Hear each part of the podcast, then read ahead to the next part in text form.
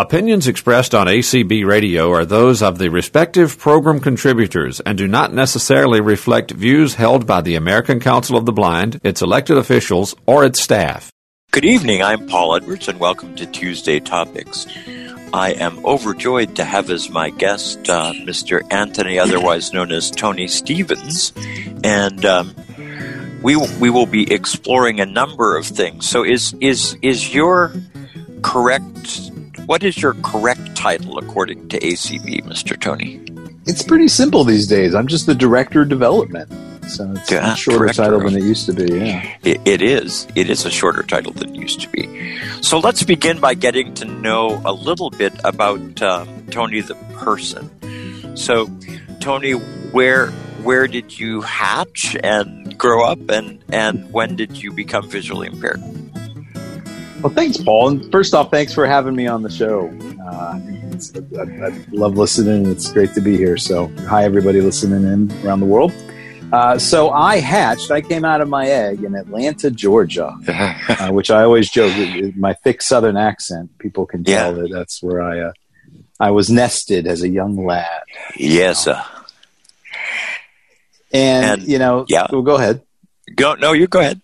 Yeah. So, I mean, that's where I was born. Um, my, my mother and father were from Atlanta, and uh, you know it was it was an interesting time. It was 1973, sort of, you know, only five years out of Dr. King being assassinated. Atlanta was an interesting melting pot in those days, and uh, you know there was a large spirit of sort of that, uh, you know, integration in the city. I was born just on the south side, down by the airport. Uh, folks that have, you know, always say if if you're going to hell, you have to transfer in Atlanta. Um, but it was, you know, down by Hartsfield, what's now the, the large Hartsfield Jackson Airport. But yeah, so we, uh, you know, we were a small family there, um, and, uh, sort of working class. Parents never went to college. But, uh, but yeah, so I was born down there and, and about the time I was four, my parents started to realize they were concerned. Was I delayed perhaps, um, you know, or, or other concerns? because uh, I just wasn't responding visually. And uh, after a few concerning visits with a pediatrician. Uh, they took me to a pediatric, uh, you know, ophthalmologist, and they realized that I had a, a genetic uh, retina condition called X-linked uh, retinoschisis. So, uh, so that kind of was an early diagnosis as a kid to be low vision until I was 15, and then um, and then life life got exciting after that point. So things changed significantly in my vision. So when I went more you know, uh, essentially blind uh, on, on, more of a total level with just some light perception in one eye at that point. Mm-hmm. And, and, that's where you are now. You still have the light perception. I had. They were able. So that was I was 15 when that happened. So that was from glaucoma. It killed my good eye. I always had mm-hmm. sort of the bad eye that had the light perception. The glaucoma totally killed one of my eyes. Mm-hmm. And about eight years later, they were able to, to fuss around with it some and get just a slither, like it just, uh, kind of thing. But uh, it's not really much to, to, write home about, you know. And uh, so it's more, uh, you know, it's more of a, a, nuisance sometimes than anything in one eye, like a slither in one eye uh, that does me more bad than good. So, so it's it's you know, I'm in that, that gray area like many, not total, not yeah. vision. You know, you're in that you're stuck in that in between sort of yeah, I think I was there for the first five years of my life, and then the light perception sort of went away, and I don't even remember it now. So, yeah. um, so, and and and of course, then then the glaucoma came along for me, and and and at that point, there was no point in suffering from all the pain and crap. So I now have two artificial eyes. So the likelihood of my suddenly getting my vision back miraculously is pretty minimal. well, miraculous uh, would be attached to anything, I guess, if it were to. So yeah, it would. It it definitely would. So, um, you started out then in in Georgia and and and went presumably through high school there. I did, yeah. So I I was mainstreamed when I went, you know, went total when I was fifteen. Um, lost my sight. You know, there was a you know a, a, a, big concern over would I go to the at the time it was Georgia Academy for the Blind mm-hmm. was the state school in Georgia, and uh, but my father was was very persistent and wanted to make sure I was mainstream still. He didn't like the idea of me, which was was hard because I had a lot of friends. I'd met a lot of friends uh, you know, just being low vision before, and a lot of them went to the academy. Mm-hmm. Um, and I was, you know, in that sort of thrown about confusion when I was 15. But, uh, but yeah, they fought, uh, went to court to try to keep me mainstreamed. It was 87. Mm-hmm. And, uh, they, uh, you know, the, the county backed down, uh, from pushing, uh, tr- pushing to not, not mainstream me. They didn't want to, they didn't want to have anything to do with me. Mm-hmm. but we, we pushed and we won. And, so yeah, so I went through high school and, and just north of Atlanta, a little community uh, called Marietta, which is a suburb of Atlanta. Yeah, that's where we were living at that time. Mm-hmm. And college, what happened there? So I uh, I got the the bug bad for journalism in high school, and uh, was working for the school paper, and uh, I was a, I was music as well. Um, I played in mm-hmm. jazz band and did all state. Uh, well, I never made it all all the way to all state, but you know I was in uh, running for all state for anyway. jazz. Yeah, competitions, yeah. and was just really into music. I played uh, bass, upright bass, and regular bass. Nice. But um, so I, I, I, I, remember very well having this choice. I, I lucked out my senior high school, uh, and and could either choose a music scholarship or a journalism scholarship. And uh, my mother was thinking, oh, music, because she was the artist. She was a musician as well. Um, mm-hmm. I grew up with her, letting me sit on her lap while she played piano. And she had a little band in the 70s she was a singer for. And um, so, you know, so she was nudging towards music, but you know, uh, a kid wanting to try to impress his dad, that constant sort of, uh, you know, yep. father son. Uh, you know, I went with my father's inklings, which he was thinking journalism was more reputable than a musician. Uh, you know, and and there are many days when I I questioned that decision, but you you stick with what you you stick with. You and, do. Uh, and yeah, so I went off to journalism and uh, did graduate and undergraduate in journalism at the University of Georgia, and uh, worked in print for a while, and then radio. Did did moved eventually into into uh, broadcast uh, journalism back in the nineties. And with with broadcast journalism, did you use Braille a good deal in terms of uh, keeping you above water, or or is Braille not an option I, for you? I did. I, I, I was one of those, you know, I didn't learn Braille till I was 15 and I was like any teenager trying to learn Braille. I, you know, it was that thing that I wish maybe I would have learned it earlier. Um, knowing that eventually I probably would lose my sight. I thought I'd have more of a lead, a runway than I did, uh, to that point when I would need Braille. Um, but, you know, I could read Braille, but it was, it was a challenge because we didn't really have the facilities for Braille at the University of Georgia to, to braille right. like my my scripts and things like that. Um, I was working in when I was in radio. I was working for a non-commercial station that was part of the University of Georgia, and uh, eventually ended up sort of being the advisor for the station on faculty, like uh, faculty, you know, like a, a graduate yeah. advisor, yeah. like when I was in grad school with my fellowship. Mm-hmm. But um, but yeah, so I uh, you know, I would I would basically have the uh, an earpiece. I would record everything from like the AP Newswire when I was doing journalism mm-hmm. and stuff like that, and basically have like a IFB, like a little earpiece in my ear, and just do playback. And uh, sometimes I would try to get it memorized, but if I didn't, I always sort of had just a running cue in my ear that was uh, letting me know the stories, and you know, it would sort of run in the background while I would read live on the air. Mm-hmm. So, and uh, a lot of memorization. Tough to do. It is. It, it's a skill that I realize, man, we sure are losing those memorization skills as people who yeah. are blind though later in life. I mean, it is. Yeah. It's crazy to think how well we used to be at like remembering phone numbers and all kinds of information. Yeah. And we're just so spoiled now with having instant information at our fingertips that, um, you know, I would be uh, be hard pressed probably to still do some of that today.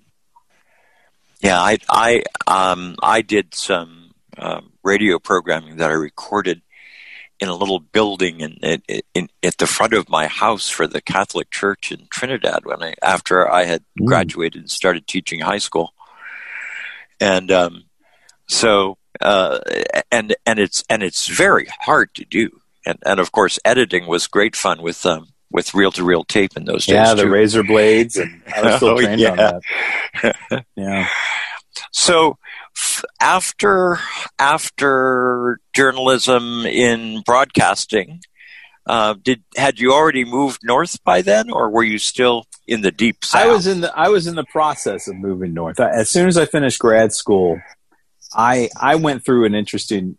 You know, my, my father moved to Mexico in the late '80s, uh, for A- AT&T. He was a, a mm-hmm. director of operations for Latin America at the uh-huh. time and moved to Mexico City and was helping redo their whole Telmex network, uh, late 80s into right. early 90s. And so, you know, I got a taste of big city living when I'd go down and visit him in Mexico City, which which was just mind blowing for anybody that's ever been there. It's like you know, third largest city in the world. It, it's you know two three times the size, bigger than New York City. Yeah, and um, another parallel when when when I graduated from my, with my first degree, myself and another guy um, flew over to western Mexico and then hitchhiked to Mexico City and hung out there for two or three weeks and then oh, went yeah. all the way up the west coast. But yeah. but yeah, Mexico City and and the other thing that was amazing about Mexico City, and I suppose it was still true when you went, is how cheap it is.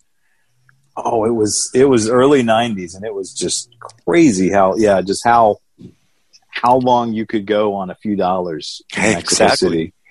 And you know put things in perspective but one thing it did do is you know it, it reminded me of uh, you know it was a big city. They had their subway. They had little vw volkswagen bugs. Just raise your hand and one would almost run over your foot. Yeah immediately. They were just everywhere. And uh, you know i realized that uh, while atlanta was very much an urban city it, you know we had the 96 olympic games and i, I worked right. a lot on some broadcast projects with the you know sort of regional broadcasters during the games and stuff. And you know, it was it was really a transformative time for Atlanta in the '90s. It was significantly growing. They were expanding their subway system, but it was still a town that just for transportation and just for opportunity for someone who was blind. Um, you know, I, I, began to set my sights elsewhere, as it were. But then it, it actually took a big steer once I finished graduate school in the late '90s um, and I, I, sort of went off on, on a completely different sojourn, if you will. I, I wonder if my wife's listening. She hates when I say that word sojourn. But mm-hmm. um, but yeah, so I went off to seminary to become a Catholic priest mm-hmm. and spent seven years. That's what pulled me north uh, in the late '90s. Um, mm-hmm. You know, I went off to Pittsburgh and then spent time in New York and Chicago, and eventually, you know, seven years of that, I realized uh, when you can't get married and it can be, a, for the most part, a lonely life, even though you live in community with a bunch of other, you know, people right. with similar right. passions and desires. Um, but yeah, I, I, left the, the group I was with at the time called the Jesuits, which is a Catholic religious order, and moved back to New York, uh, which is where I landed for, you know, uh, where I met my wife and had our first kid. And so mm-hmm. that's. And did you do journalism again there? I did communications. So that's what uh, I, I, did. Some journalism with the Jesuits. I was producing some radio, social justice, right. public interest radio, with the Jesuits, and and doing some PR um, communications work. But then when I went to New York, I freelanced for a while. So I was working on just different projects. It wasn't mm-hmm. you know beat journalism, but it was definitely you know working on uh, different media projects and public relations right. for nonprofits. I kind of got in the mm-hmm. nonprofit mm-hmm. social justice arena. And when I was in New York City, after a couple of years of just trying to freelance, which can be a tough life in New York. Yeah. Um, you know, I landed with a communications think tank that focused significantly on social justice issues. Um, and since I had lived in Mexico and with the Jesuits, did a lot of work with refugees and, and uh, on immigration issues when I was with the Jesuits. Uh, you know, I sort of took the lead on a, on a number of projects and initiatives uh, with a group called the Opportunity Agenda is their name, but they do communications strategy and uh, capacity building for nonprofits and a, a, lot of social justice, human rights. We were we were working a lot on reframing human rights as a domestic uh, sort of way that we can talk about human rights in the U.S. because we had so often thought of human rights as you know like uh, Live Aid and Amnesty and uh, you know Aid for Africa in the '80s and these sort of far off you know issues internationally, but uh, we'd always talked about civil rights in the U.S., but but there was a, a, large effort that we were helping steer in conversations around human rights domestically. And when we talk about, you know, security, mobility, equality, uh, you know, it, it's not just in the law and the courts, but that these are, in a sense, rights that we have that are inalienable, as our founding, you know, founders said as a nation. Um, and, that and all did, humans did you have. Did you include disabled people in, in, in, in those discussions? I, I yeah, I was sort of the the blind person at the at the table in these conversations. I mean, I would work a lot with like ACLU or NAACP right. or uh, La Raza, um, right. you know, in a lot of these groups. And, and oftentimes I'd have to raise my hand and, and bring to the table the sort of a disability perspective. Right. And we did we did do some work, you know. Um, it, it, was, but it, and it still is, I think, in a lot of ways. Uh, it's gotten more of a, of a recognition now. The Medicare battles we had a few years ago and Medicaid battles a few years ago, right. I think really helped elevate in the human rights and civil rights in this country to to to understand that yeah, people with disabilities are part of the larger movement that was born out of the '60s and the '70s, and you know, uh, the rise of of sort of the civil rights and then more conversations around human rights in our country. But I, still, I think there's still issues to to, yeah. to, to wrestle with. Yeah, I mean that's that's what I was going to say. I I, th- I I still perceive that there's uh, and I don't know if you would agree with this, but that there's almost a, a jealousy of, of people with disabilities and other movements, and a and a and a kind of a feeling that that perhaps disabled people have advantages that that other groups seeking human rights don't. Um, so I don't know if you. It's an interesting that. dilemma. I mean, it, it is, you know, human rights. Uh, you know, I've been thinking of this a lot over the summer uh, because particularly sure. mental illness and the issues right. that our brothers and sisters in other areas um, that have on, on matters of disability and rights, um, and and the the lack of information people maybe have bringing to the table. Uh, there was the shooting not long ago of the person that the mother called in distress, and you know because her child was uh, right, you know was having issues and and you know we, we a couple years in North Carolina there was the person who was deaf that that you know was shot by police and mm-hmm. you know there's always the concern we have as people who are blind in settings towards our own safety as well. Um, but it is something that I think uh, you know we and and the, the, the gamut the spectrum of disability is so broad. It is and even within our own blindness community, it's so broad. I mean, it, it's, you know, a lot of people will see someone with a guide dog, and because maybe they have glasses and they're severe low vision, uh, they still require the dog, but someone's going to see glasses and be like, oh, you're a fraud, you know, that kind of yeah. thing.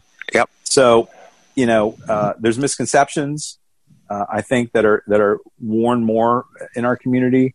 Uh, at the right. same time, there are rights and privileges that we have been successful in the past 20 years. I think when you look at legislation, that yes. has been civil rights oriented. We've been very fortunate, but at the same time, too, we still carry the burden of of financial, you know, significance measuring what exactly our right will be and will we get that right. Our right is still weighed against uh, economy and and money sure. and what's something going to cost, which is a very unique part of civil rights. When we have civil and human rights conversations, uh, we get equal access, yes, uh, unless it costs too much, and and you don't see that with too many other marginalized groups where cost can oftentimes bear a factor into a true sense of equality that we have in society and inclusion. Well, and, and I think and I think the other thing that's probably not recognized as much is that is that people with disabilities are by far the poorest of, of the minority groups that are out there. Oh yes, and we want to talk about systemic barriers uh, and ableism in this country. I mean, right. the whole system is rigged against us. When you look right. at like the cash cliff and Social Security that we've been fighting for 40 sure. years now, uh, when you look at you know uh, how if you want to keep your, your benefits to, to give you the mere existence of a, of some sort of uh, dignity and, and the well-being and aids and supports you might need for, for profound people with profound uh, more severe disabilities uh, you can't you know they don't even let you have $80 almost it seems like you know you can't have yeah. any money in the bank you're forced into poverty if you want to sort of uh, play the game of getting a support to make you equal and included in society. Though the, the, new program that, that, that you've been selling for the past couple of years has helped that, has it not? In in what way? The program for Oh, the program the program that allows folks to uh, sequester funds if if they're disabled or, oh, or relatives. Like the 529 fan yes, fund. Uh-huh. Yeah, yeah, the yeah. 529A accounts. Which yeah, that was another again one of these successes that we had and we were surprised we got so much support and not much pushback from folks that are always worried about you know it was sort of a, a, a it was very much a bipartisan piece of legislation that senator casey and you know up in in uh, pennsylvania helped pass but right. uh, the 529a accounts where yeah we can put money away like a children's uh, college fund and and apply that money to help us and that's the sort of sheltered income uh, right. rev- sheltered assets that we can have to help us at least get transportation, but it still doesn't. It still creates a huge wealth gap. We we don't get uh, assets like houses and, and Right. things of wealth that we can No, pass to our children. Uh, you know, it sort of forces us still in some way into poverty. it does. It does. All right. So, from New York, um, uh, you you were you were working in human rights areas, um, and got married and had at least one child, and then you moved to We- the Virginia Maryland area, or what happened? Yeah, we realized. We realized. I mean, I realized as a blind guy in New York with a stroller uh, and and no elevators for the subways that man, that can be miserable. Um, trying to schlep your your newborn up. uh, you know, and it was he was born in November and it was cold. So yeah, so we uh we moved down. My wife's from the DC area. She was born in Silver Spring and grew up Mhm. just north of the district. And uh, you know, her her family is proud Washingtonians.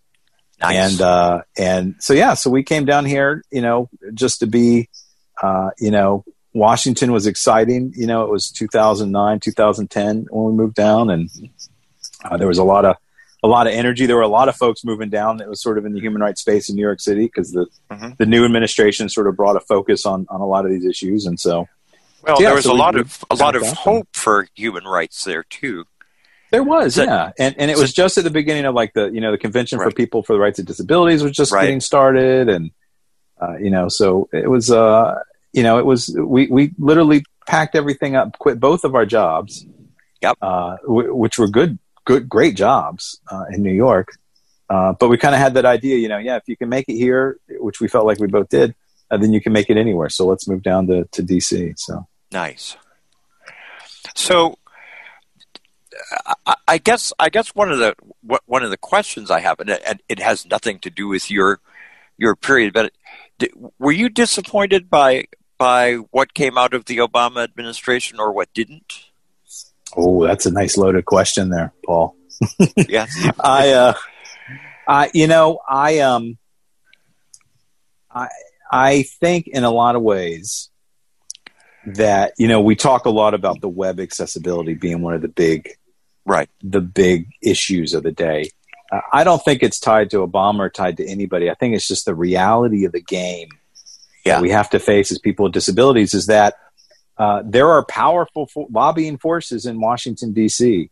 that, regardless of who you you sort of have sitting at the table, uh, that that espounds, you know, and and represents uh, some sort of ideology that you might say, yes, this is in our in our camp, right? Right. Uh, there are still powerful forces, and when the local county governments uh, started lobbying hard to the Office of Management and Budget, uh, you know, which is the leading holder of the purse for the federal Sure. government around web accessibility. You know, that was one of the big areas I think that we left the administration with thinking. You know, there were a lot of wins. Uh, we got some accessibility items, uh, you know, and things passed.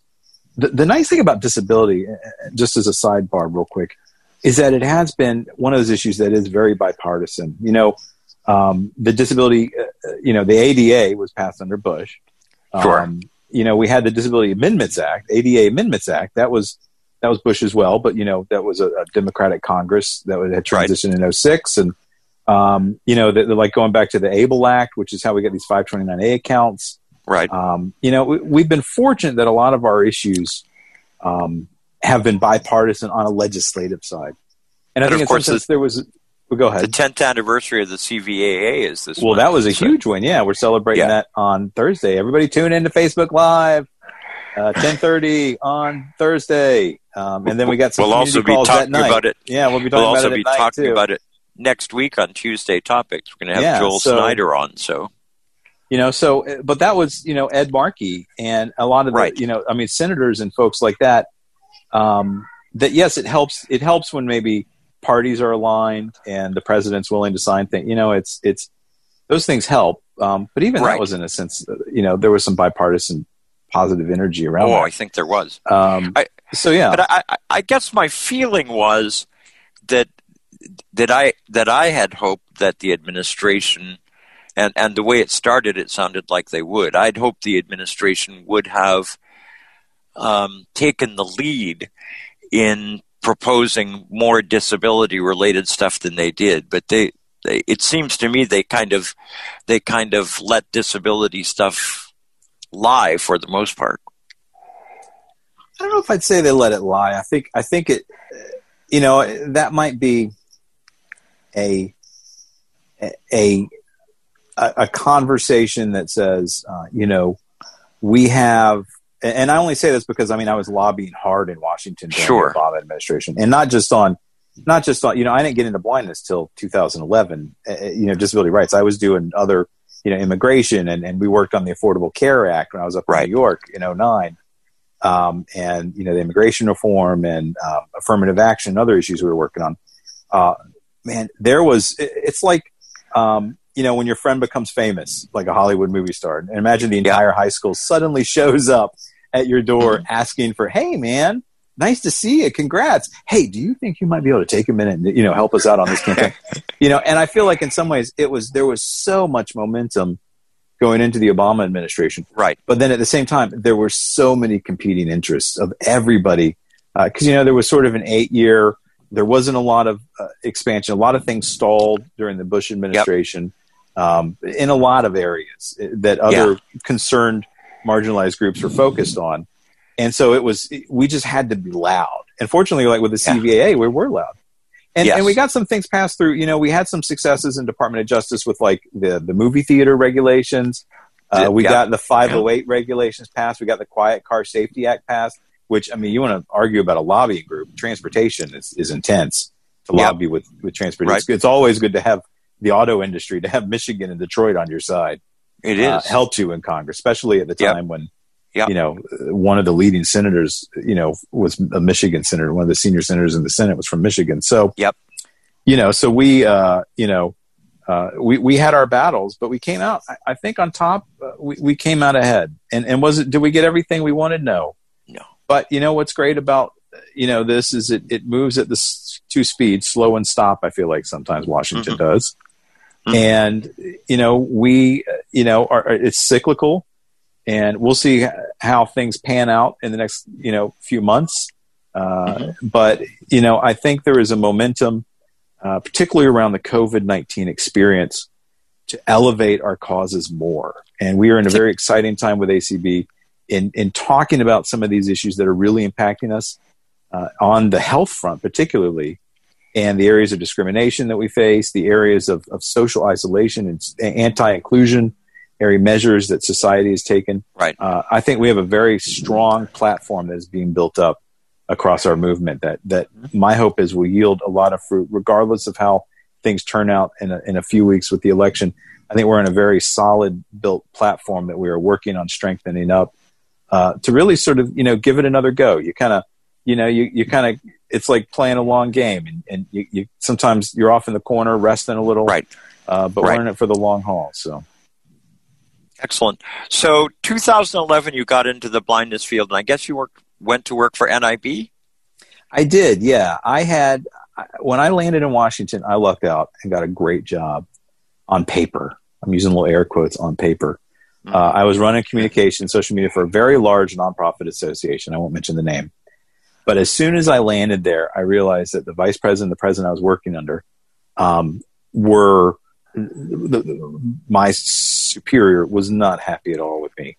Uh, uh-huh. I had had a whole life of people embracing my dis- me as a person with a disability, lifting me up and opening doors.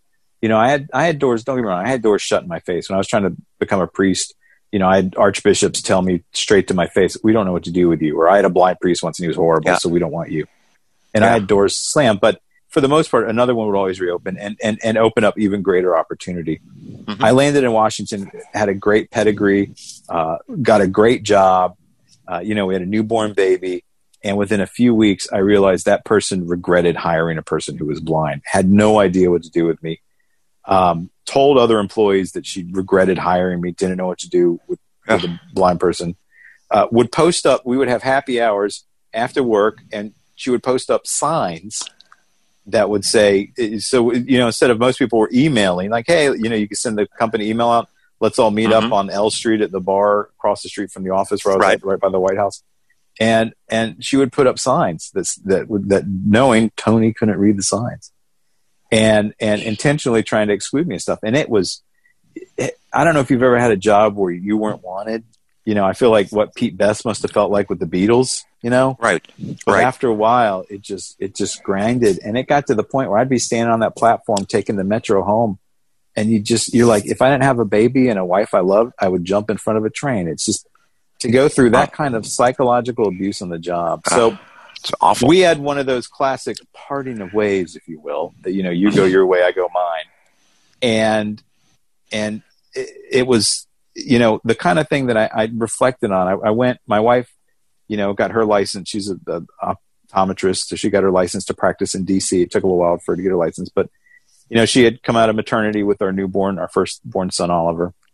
And uh, you know it was great. I was like, you know, I just need to recoup and get my brain back together after that you know almost year yep. of just horrendous abuse on the job. Abuse. Yep.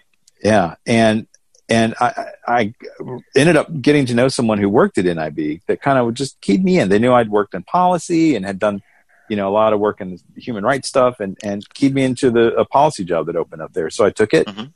and uh, you know, commuted down to Alexandria to their offices, and and uh, it was a great. It was next to a train station, which for me, I've always been a a public transit, fixed public transit person.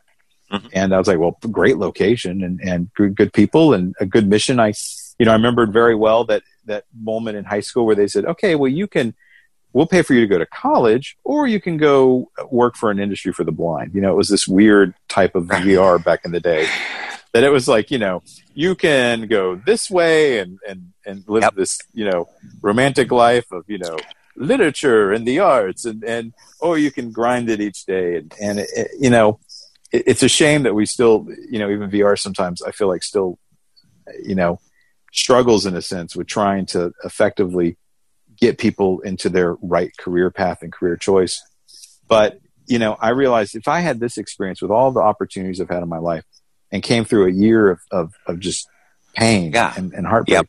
Um, what was it like for everybody that didn't have that opportunity? So, right, you know, I went to NIB with that sort of mindset that this is an excellent opportunity because I had had friends that went and worked for industries, you know, various industries around the country, and up at New York City Industries for the Blind, and right, and uh, you know, in, in, in Georgia and other places, and Arkansas.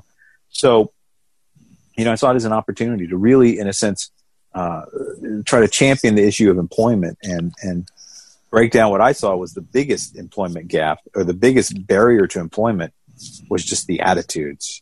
You know, it wasn't that jobs weren't there, but it was the attitudes that, that continue to, you know, sort of force us into, uh, you know, a, a, sheltered life of mm-hmm. not much opportunity. Right. So, as a person who was there, do you, do you do you continue to feel that uh, that NIB NIB is getting a bad deal in, in terms of the way they're being treated by VR? it's been very disheartening uh, to think, and I say this as a person who, when I left that job, you know, I was like, well, how are we going to eat? I got a newborn baby, and uh, you know, uh, I had the best job on paper. I'm perfectly qualified for it, right? Uh, but it, sometimes a job is a job, and you got to feed kids. You yep. got to put food on the table. You just need you just need to to, to get by, and yep. you know this idea of a uh, uh, you know that there's some grandiose. You know, I think I think VR took a, a very difficult turn when they when they came down hard on the industries for the blind and saying that we are going to exclude the opportunity and pretend it never existed and not tell people about it, not right. refer people.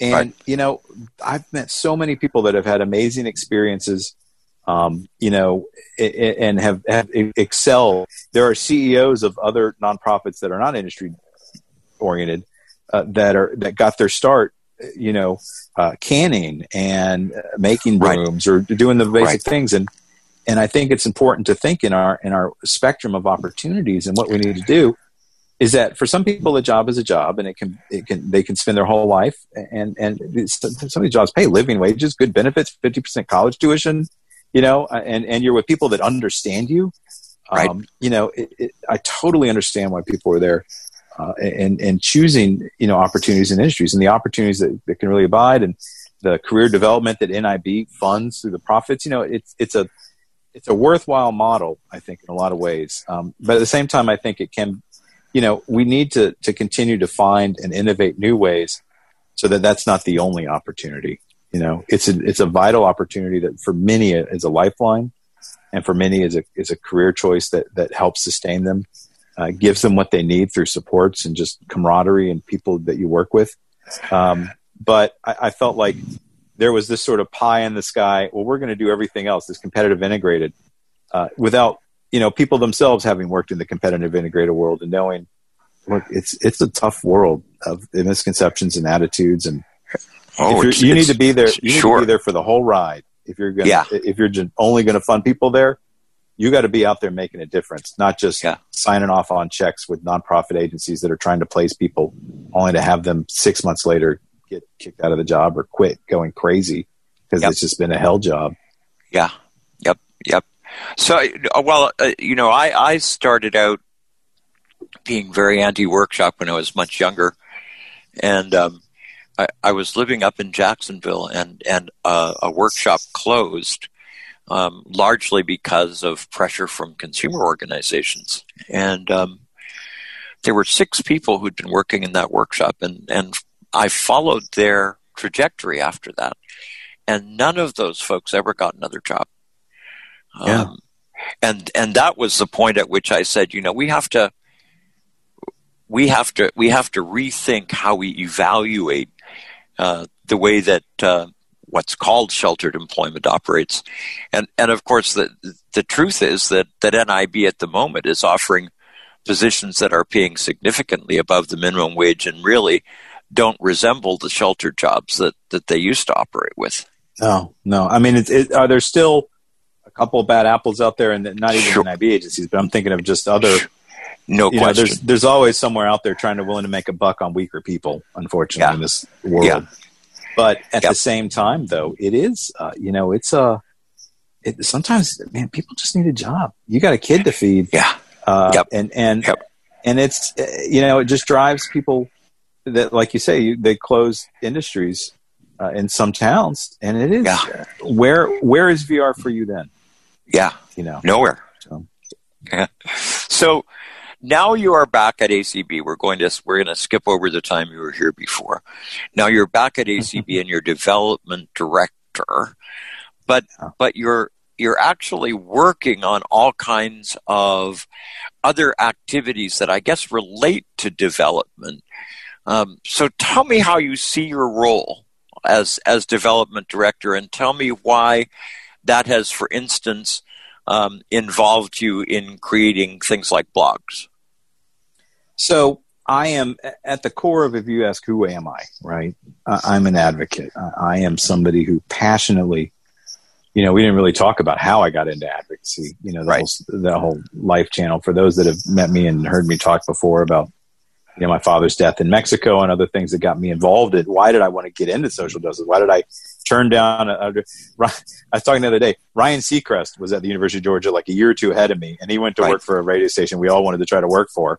And uh, you know, we all had that idea image in our head that oh, maybe we could go be like Ryan Seacrest and go work in the commercial sector, and yeah, you know, and look where he ended up. So, but we as a, as a by by we I mean sort of those of us who get the bug we had an expression in the Jesuits, give us a year and we'll ruin your life, which is what we would tell to Jesuit kids and their parents that would send their kids to Georgetown or, you know, Boston College and their kid mm-hmm. wants to join, go off to the Peace Corps when they graduate. And mm-hmm. so we always say, give me your ruin your life. You know, I had that bug. And, you know, so to the day I die until 15 minutes after I'm dead, uh, I'm an advocate. Uh, right. I, I am fortunate that Eric, you know, extended this opportunity. Uh, Eric Bridges, our executive director at ACB, uh, to be the director of development because because the director of development, you know, it, it's relationships. It's about uh, wanting people to walk with you and and and and and in that walking with you and being part of, of what you're doing and, and being you know they want to they want to contribute uh, mm-hmm. we're so fortunate with the enormous amount of volunteers you know we got two volunteers working behind the scenes making this call go out right now for acb radio and we are we do so thankful like rick and larry you know hey guys uh, you know all yep. the volunteers we have are outstanding uh, but then there's that other level of people out there that, that they might volunteer as well, but they also are, are, are fortunate to have the resources and the willingness to want to try to help in other ways.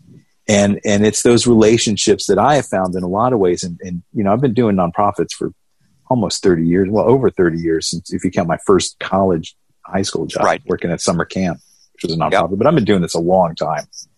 And I've learned over the years that one of the most exciting things is to build momentum and to build enthusiasm and excitement. And when you do that on a donor level and, and a relationship level, when people want to give, um, you know, I think that that is a great barometric read, you know, uh, of what's going on to let you know you're doing you're doing something right. And so, as an advocate, I'm, you know, and I was executive the, the year I took off from ACB. I went to run. I was an executive director for a nonprofit, which was, you know, I got to fundraise in that, and you learn very quickly as an executive director um, that you know the partnerships you build, the collaborations, and in a lot of ways, the people that help sustain you economically with revenue and and as gifts uh, they are they are um, a, a, major part of your mission, your organization, in the sense of uh, they're your champions. They're the people that lift that help. You know, none of us will be where we were if there weren't people that helped pick right. us up and lift us up. And with our donors and our, our corporate partners and our relationships and our individual donors, like we saw that with the convention this summer. We had such an amazing support of outpouring yes. from all of our sponsors, right. our individual sponsors, our, right. you know, with all the fun, we blew through our, our goals and it's because people were moved and they wanted to walk with us and they wanted to help lift us up. Mm-hmm. And it showed in our volunteers and it showed in our, in our, in the generosity that people gave in opening their wallets as well. So, you know, so as development director, my goal is to let people walk with us and to build enthusiasm so that they they want to be a part of something and they want to invest in ACB and where we're going in the future. And that's so, that's you know the, where I sort of envision my job being. So, where does the blog fit in? So the blog fits in with just communications, and you know I'm a communications nerd. Um, you know I ate and drank it in grad school and undergrad, and, and in all my jobs along the way. Effective advocacy is effective communicating. Um, you know we are an organization of the blind, uh, of people who are blind, and I think in a lot of ways, we need to make sure that the voice of our members is being heard. And the blog, you know, blogs have been around for almost 20 years now. The idea of a blog, you know, an RSS right. feed that people can post. And, you know, I remember like 15 years ago, I'd be at a nonprofit or, at, you know, working in the Jesuits or then when I was at Opportunity and even, it's like, we got to get a blog. You know, these things called blogs and everybody was becoming a blog. The way everybody now is becoming a podcaster. Rewind that 15 years and that was a blog. So it's not like blog is anything new but I think in our communications model, we have a lot of communication channel. We, we reach people in a lot of ways. So we're trying to think, how can we bring people together? How can we bring some of this stuff into, you know, uh, an intersection? How can you go to, uh, you know, your, your Costco or your kind of store that has everything and get a, a, a, a bird's eye perspective of all that's around you? And so the idea, idea of the blog was an intersection where a lot of these points of communication that we have can we cross post the podcast? Can we cross post ACB radio promotion? The community meetings that have been outstanding that Cindy Hollis has been leading that have just been incredible since COVID broke. Uh, you know, all the great work people are doing. We wanted to make sure we had a place where all that could kind of come together, like a local pub, you know, and we could gather around and that stuff could be present. And at the same time, we wanted to try to get the voices of our members, you know, because since we are of the blind, we want to make sure that you know, with like the ACB is very unique as a grassroots organization with our board of publications and the ways that we were founded uh, to be a voice, a bottom up organization. You know, yeah. we have to remind ourselves that that's where we come from and that we have to empower the voices of those around us. And the stories are compelling. Uh, you know, from a development perspective, it lets people hear the stories of those people that they're investing in, uh, that, that are being touched and being reached and what are their experiences like. And so there's that whole idea of this is why the blog I think is, is a good thing. So if you go to acbvoices.org, that's our blog. You can subscribe, get email, all that stuff, yada, yada, yada. To that end, I also realized too, back with COVID started to break in March, this is a unique time. We are at a very, very unique point in our history as a people, not just as a blindness community, but as a, as a planet. And right. my hope is this blog can be a time capsule. You know, I still have my first blog post I'll find for 15, 20, you know, like 19 years ago. I'll scope up some stuff. When I was in the Jesuits, I had to use an alias. So there's an alias that's hidden out there. So, you know, every now and then I go back and it's like a time capsule.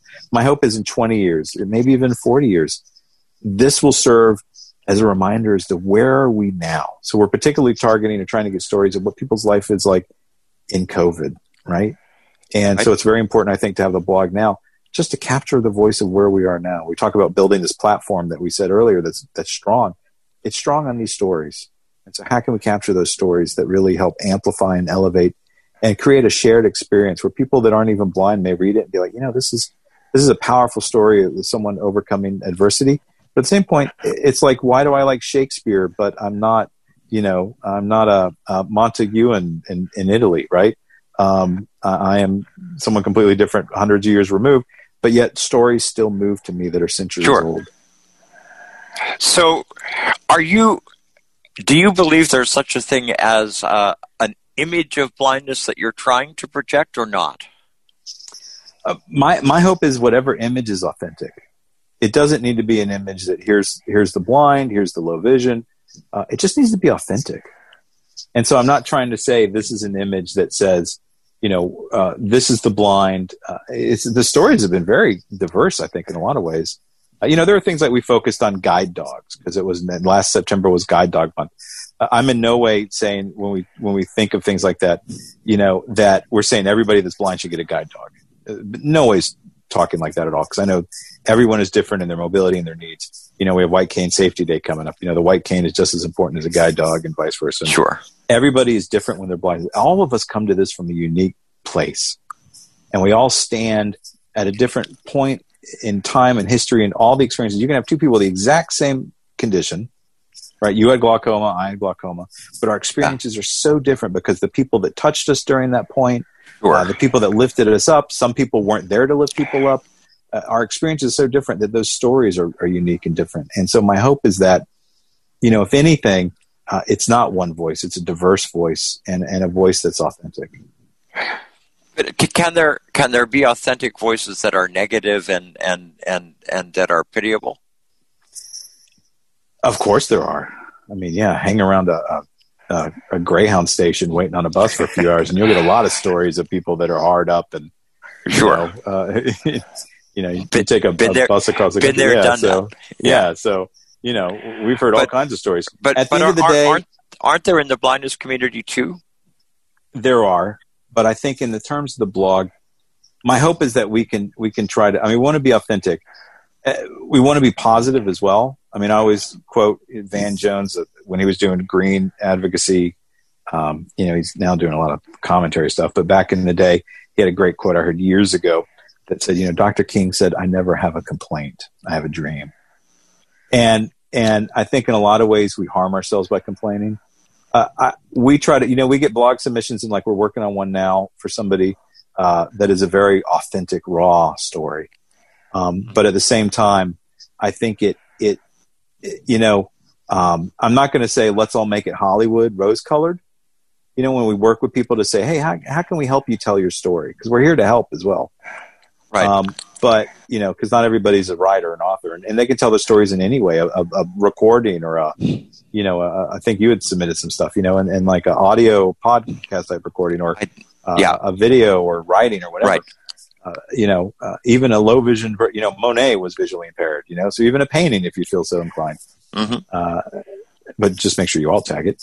But yeah, so you know, we though in that sense, uh, you know, I think just want to encourage people to that that telling your story in that that sense that King, that spirit of King, Dr. Right. King, I think can can can can help everybody. We're not here to be a pity party. I'm not out there asking people to give us money because I want you to feel sorry for us. Uh, I want I want people to want to be a part and walk with us because they're inspired by us. Yeah, well, and I think that's a good point. So, is COVID um, affecting the ability of nonprofits to raise funds and to stay afloat? It's been an interesting year. When we, you know, we're in April trying to project what life was going to be like, uh, not even a month into this, uh, it was, uh, you know, um, it was it was interesting times.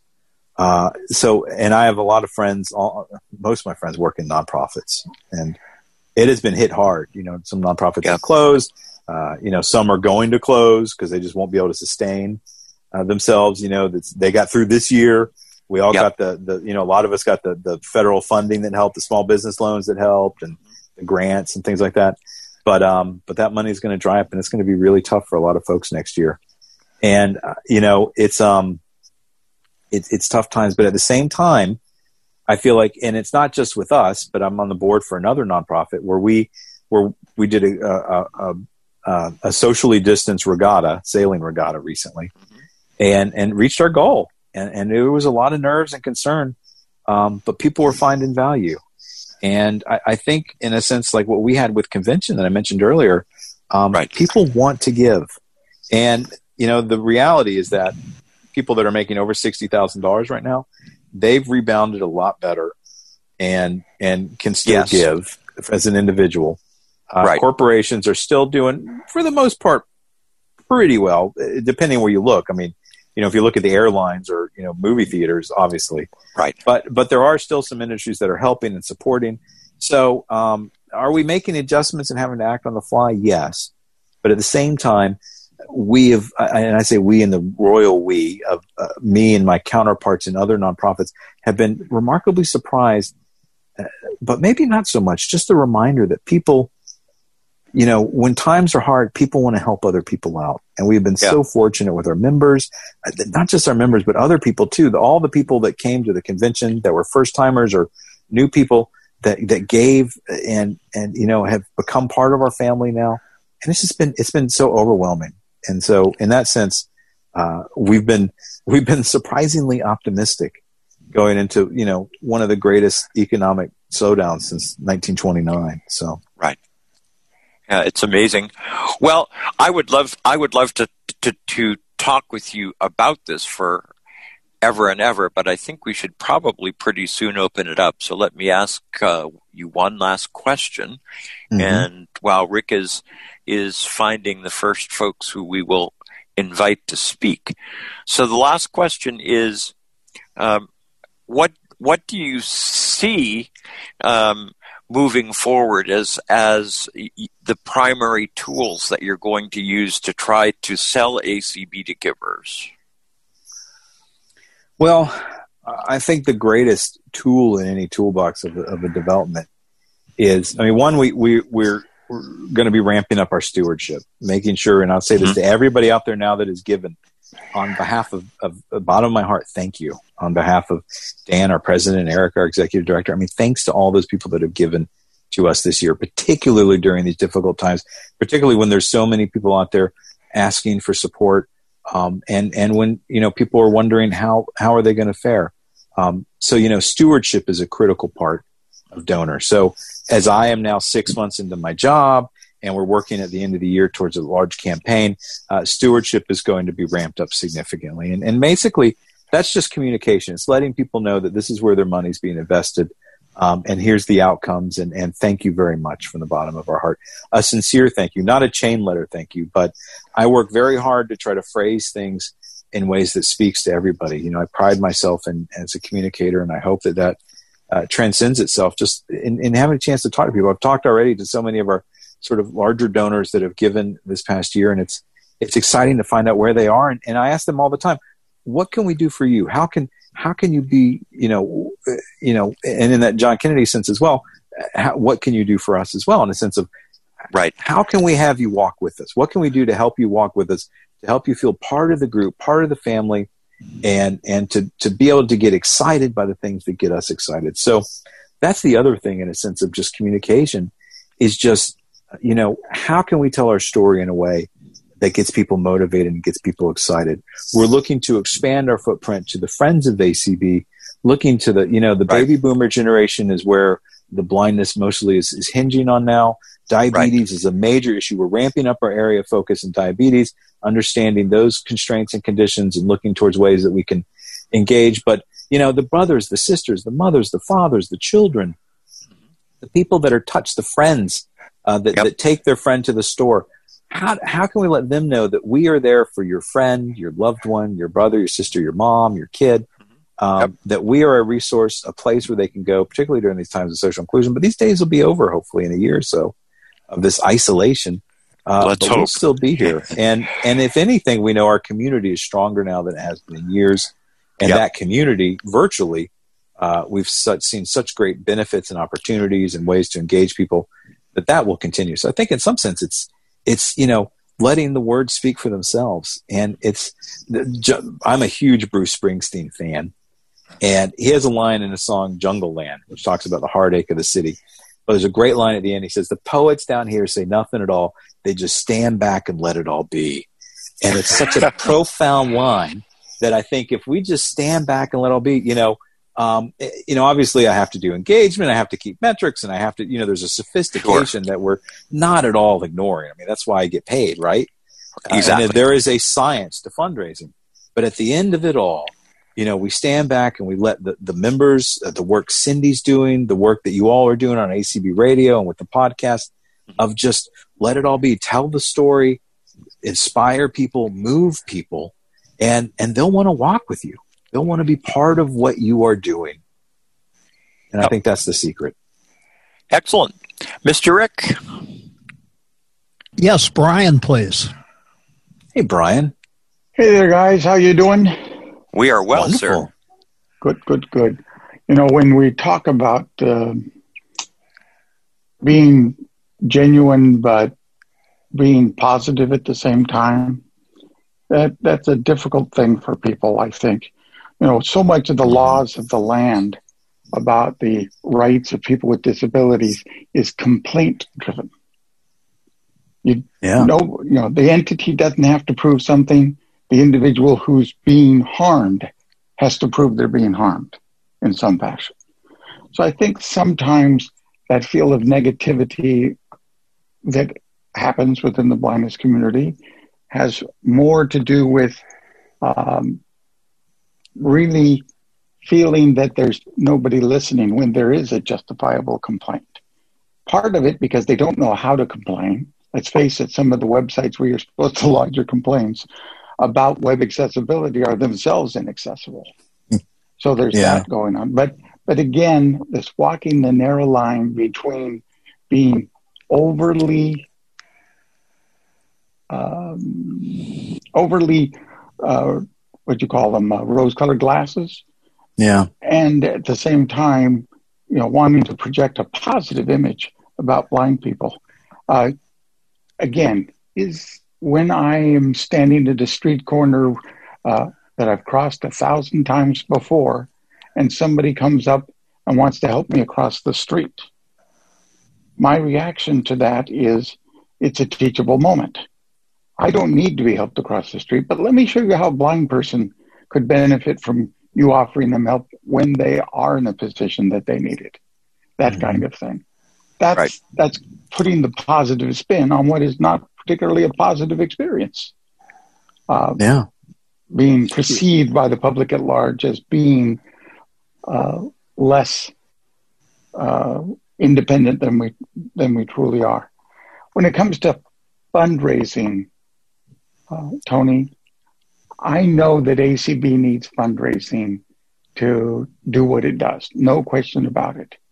I stress though over what our affiliates are not getting done. I've always been a, a, believer that ACB is kind of a confederation, right? ACB, if it had to rely only on its members at large, would fold its tent tomorrow. It's our affiliated organizations that give ACB its breadth and depth.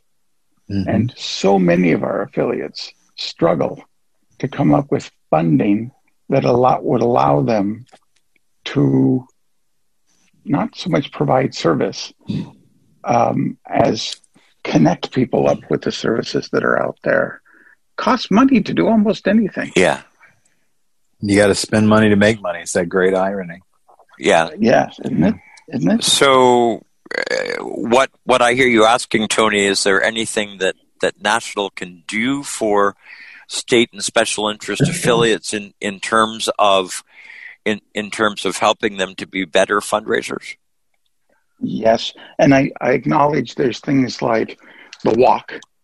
And right. Uh, my affiliate benefited about eighty six hundred dollars because of the walk. walk. Again, my affiliate being the Bay State Council of the Blind. You guys because did well. President's team uh, raised uh, somewhere around nineteen thousand dollars. Yeah. And half of you, that went to ACB and half went to Bay State Council. Yeah, you still uh, you still lost though. Florida still beat you, but still. Oh, yeah. I, don't I, get me in the middle of this one. Don't get me in the middle of this. I want you to know that that Brian and Kim, mostly Kim, carried Massachusetts, and excellent. You've sir. got a friend down there in Florida. Uh-huh. Who carries Florida? Yes, he does. Let me just say, on behalf of the national organization, I am so tickled pink by both states in all yes. of our states that raise money because we we surpassed a goal that we were not sure we would even reach because of COVID, and it was fantastic. Let me, if I can reply to both those points, I think because you raised sure. two excellent points, Brian. Um, I'll start with the last one first.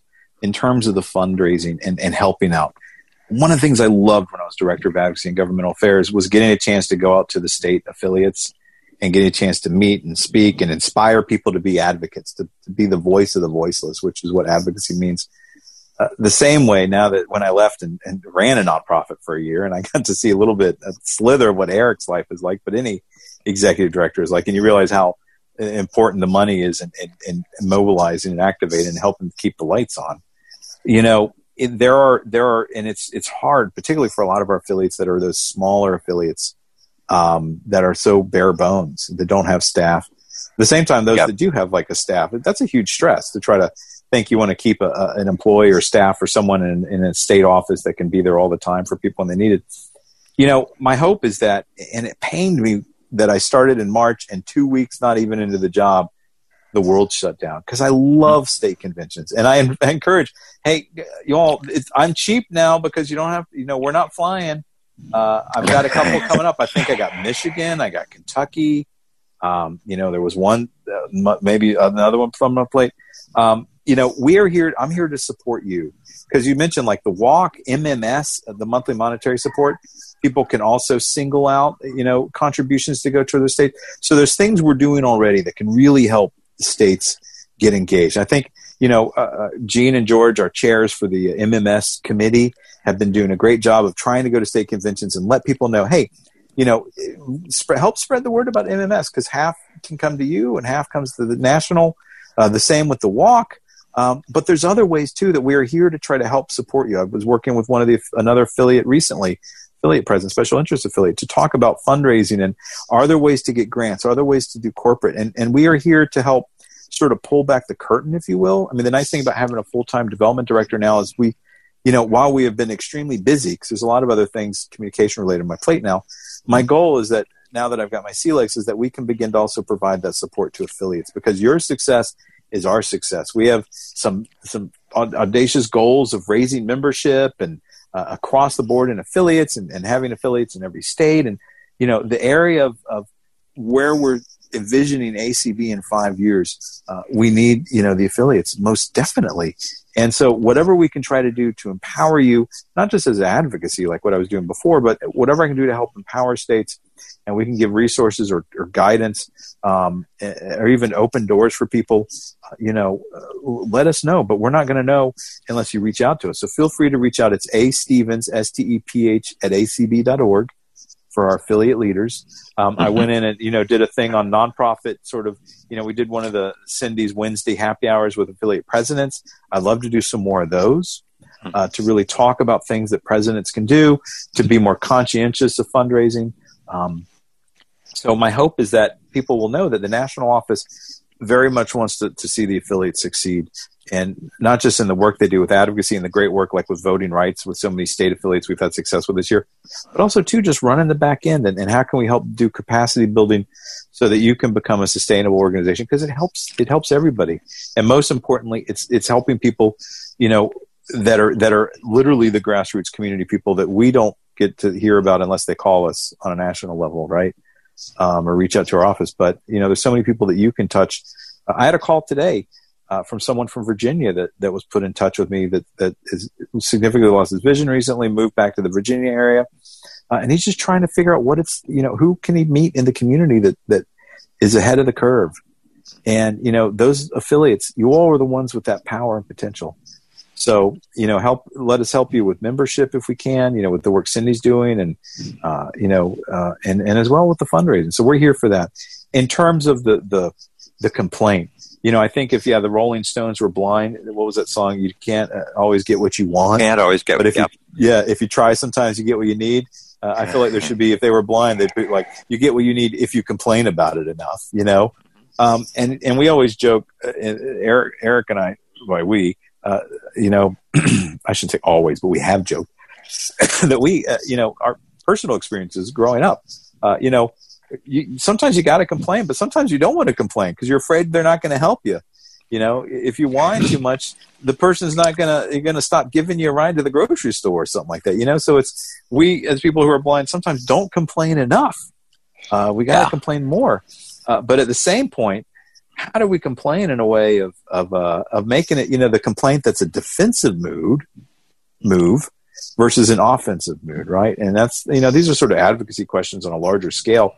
Um, I think in terms of our fundraising and our support, uh, you know, we definitely let folks know that we're you know we're not hiding from any of the complaints, like around the currency case that we've been complaining for 12 years. The government get off your laurels and do this, uh, you know.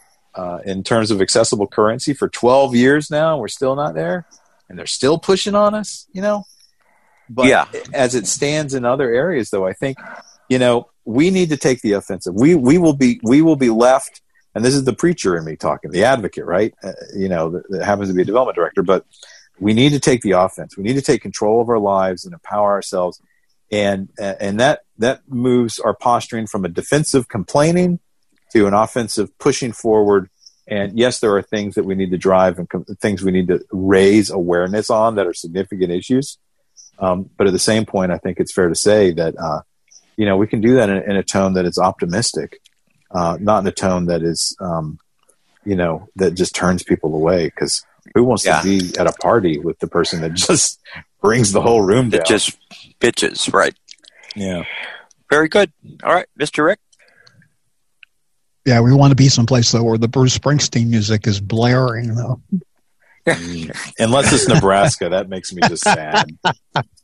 I I, I love Not that the state album. Nebraska, the album Nebraska. Yeah, the I album state. Nebraska. I love that Love album. Omaha. It's my favorite Springsteen album. So Yeah, but, I love anyway, uh, the one about Atlantic City. I love that song. yeah, Bruce has got a new album coming out. I don't know if it's out yet, but it's coming out this month I can't wait. Yeah. John McCann plays. Hey, John. Hello, folks. Hey, how goes it? Mr. Uh, McCann. yes, glad to From be here. Arizona. Yeah, that would be true. Tucson. Uh, Follow these past hmm, about five years and three and a half months, give or take. No, more like four, actually. But be that all as it may, um, just uh, first of all, Tony, thanks for all the great stuff you do uh, and did uh, in your previous capacity. And maybe talking a little more about that than the fundraising, but uh, still doing wonderful things for us. And I'm so glad that ACB was able to turn its finances around to the point where it could hire two badly needed staff members, one for membership and one uh, for full time. I know Tom Tobin had been handling it on a contract basis and doing quite well, but better, I think, we all recognize it's best to have someone in house, and we now have that. But I want to circle back to something that you had said, and well, it was prompted by a question that Paul had, had uh, asked you about, you know, the Obama administration and, um, you know, I we achieved some good things in the Obama administration. There's no question about that. Uh, not coincidentally, I think the major things that we achieved were in 2009, 2010. I guess that would have been the 110th Congress. Sure. Um, but uh, which was uh, all Democratic. I mean, Democratic Senate, Democratic um, House, and of course, Democratic President in Obama. The fact of the matter is, that's when we got the um, uh, Quiet Cars Act. Um, it has another name, but I can't remember it. But you know, the legislation Yep. mandating that cars make noise, and of Mhm. course, the C, uh, CVAA. You know, about which I wrote a kind of cool song, but um, um, Someone referenced that today. I got to hear that song. Oh, oh, okay, I'll get it Gotta you. I'll- Yeah, email I'll- it to me. Email it to me. Okay, I'll, I'll definitely get it to you. But the one thing that I will always remain uh, disappointed in uh, was that, and Obama could have fixed this with a three sentence letter to the head of the Justice Department or whoever say, I want 508 regs out and I want them out within the next 90 days or 120. And I'm going to check with you on day 91 or 121 as a day, as the case may be. And if they're not, I, you better be prepared to give me a damn good reason why. Uh, I'm going to say something that might be politically uh, dicey here, but I'm not running for anything in the foreseeable future, so I'll just say it. With all due respect to ACB's advocacy, I think ADP has been a little bit misprioritized. I think 508 and the accessible web is definitely something that should be pushed hard on. And God willing, I mean, again, not to be overtly political, but in or around July 17th, uh, in or around July 17th, uh, something was put out in the current of, of 2017. Something was put out by the current administration saying that for every reg that was passed, two had to be abolished. And we were told in no uncertain terms, uh, we understood that 508 wasn't going anywhere in the current administration. So um, I'll just put my plug in. I'm, I mean, I think the employability of blind people hinges on it. Yeah, you, sir. Gonna, there's going to come a time when if you don't have access to the web and effective access to a computer, the only thing you'll be able to do is make light bulbs. And I'm not knocking that as a form of employment for whom it is appropriate. But, you know, even the light bulb machines are probably going to be computer controlled. Okay? Mr. Tony, comments? our light bulbs are computer controlled in our house already. So yeah, Yeah, it's uh, I'm talking about their and they're going to last. their and they're gonna- no, but well, the problem is they're going to last for 20 years. So there's not a lot of business for people in light bulbs if you're making light bulbs that last Oh, 20 that's years. true too. Forgot about Yeah. that. It goes back to the we'll still washing brooms. machines of the 1920s that were invented. That, Well, we probably us won't into the brooms Depression, if we so- have, uh, you know, everyone has a Yeah. Roomba. We won't need brooms. well, you know, when Obama But- left, one of the biggest issues he talked about that was the, the fear in his horizon. What's the biggest thing he was concerned about? He said automation, and it's it's something that we really haven't had a conversation on too much in terms of um, you know in, in recent years and, and with with COVID and the workforce. I mean that you know automation is not uh, you know it has come up in other ways, right? People are safer if we automate. You know, uh, if you know, uh, but uh, in some sense as well, though it's still the job attached to it. You know, our economy, our world is changing. Um, I hear you uh, in terms, John, of of talking about the the issue with web and accessibility. I will say there's a few different nuances in that. You know, we've had great success with ADP, but that's under the FCC, and the FCC has been real clear in saying, you know, hey, all this other stuff doesn't apply to us. They're sort of like Pontius Pilate, washing their hands and Yeah. saying, you know, everything in the way. And it's been hard because even within FCC meetings where we have experts at the table, because I'm on the Disability Advisory Committee for the FCC, you know, we still have conversations where we go, no, no, that doesn't apply to this. This, this is, you know, the CVA was fantastic. Now, what the CVA did do, which I think was incredible, was that it got us like, you know, where TalkBack is with Android and to make sure that Apple is sticking with voiceover because Apple, you know, voiceover came out before the CVA on the iPhone That's true. Yeah. but Right. but we are you know with the tablets and, and particularly like with my kids in school right now uh, you know and that technology and, and as the world becomes more mobile um, you know where more classes are done on tablets now than chromebooks even in a lot of ways with kids in school right now around the world Right. um, you know i think uh, it, the question is okay are these are these paths going to intersect more and become a, a larger highway that's more you know allows us more greater access right uh, are, are, are you know are, are these off ramps or these on ramps that will take us down roads of inaccessibility or not um, the, the whole world is still in some sense changing um, around the way that we access technology um, to where I hardly use a computer. I'm on a mobile device more managing emails and doing all these things. Um, and there are things with the CVA Sure. with two-way communications that we have had great significant strides with um, Yes. in leveraging uh, the CVA towards two-way communications and accessibility. Um, and, and that helps us a lot. But at the end of the day, uh, we got to have, and you're right, and putting heat on Department of Justice, John. Uh, and my hope is, it, it, whatever comes in the future, we can continue to do that um, to try to get. You know, we we we have to tackle the lobbying efforts of the small business governments that are going to cry, uh, poor pitiful us. We and it's going to believe me, it's going to get louder now because heaven knows they have no revenue coming in right now. These local governments with COVID. Uh, so they're going to cry even louder now. If we were to try to do something now, you know, they'll they'll yell even louder.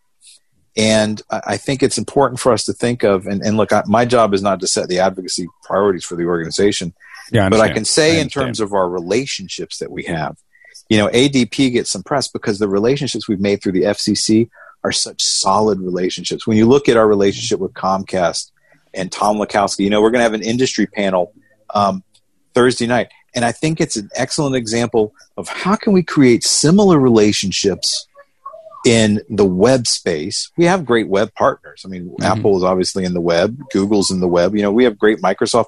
We have these great partners.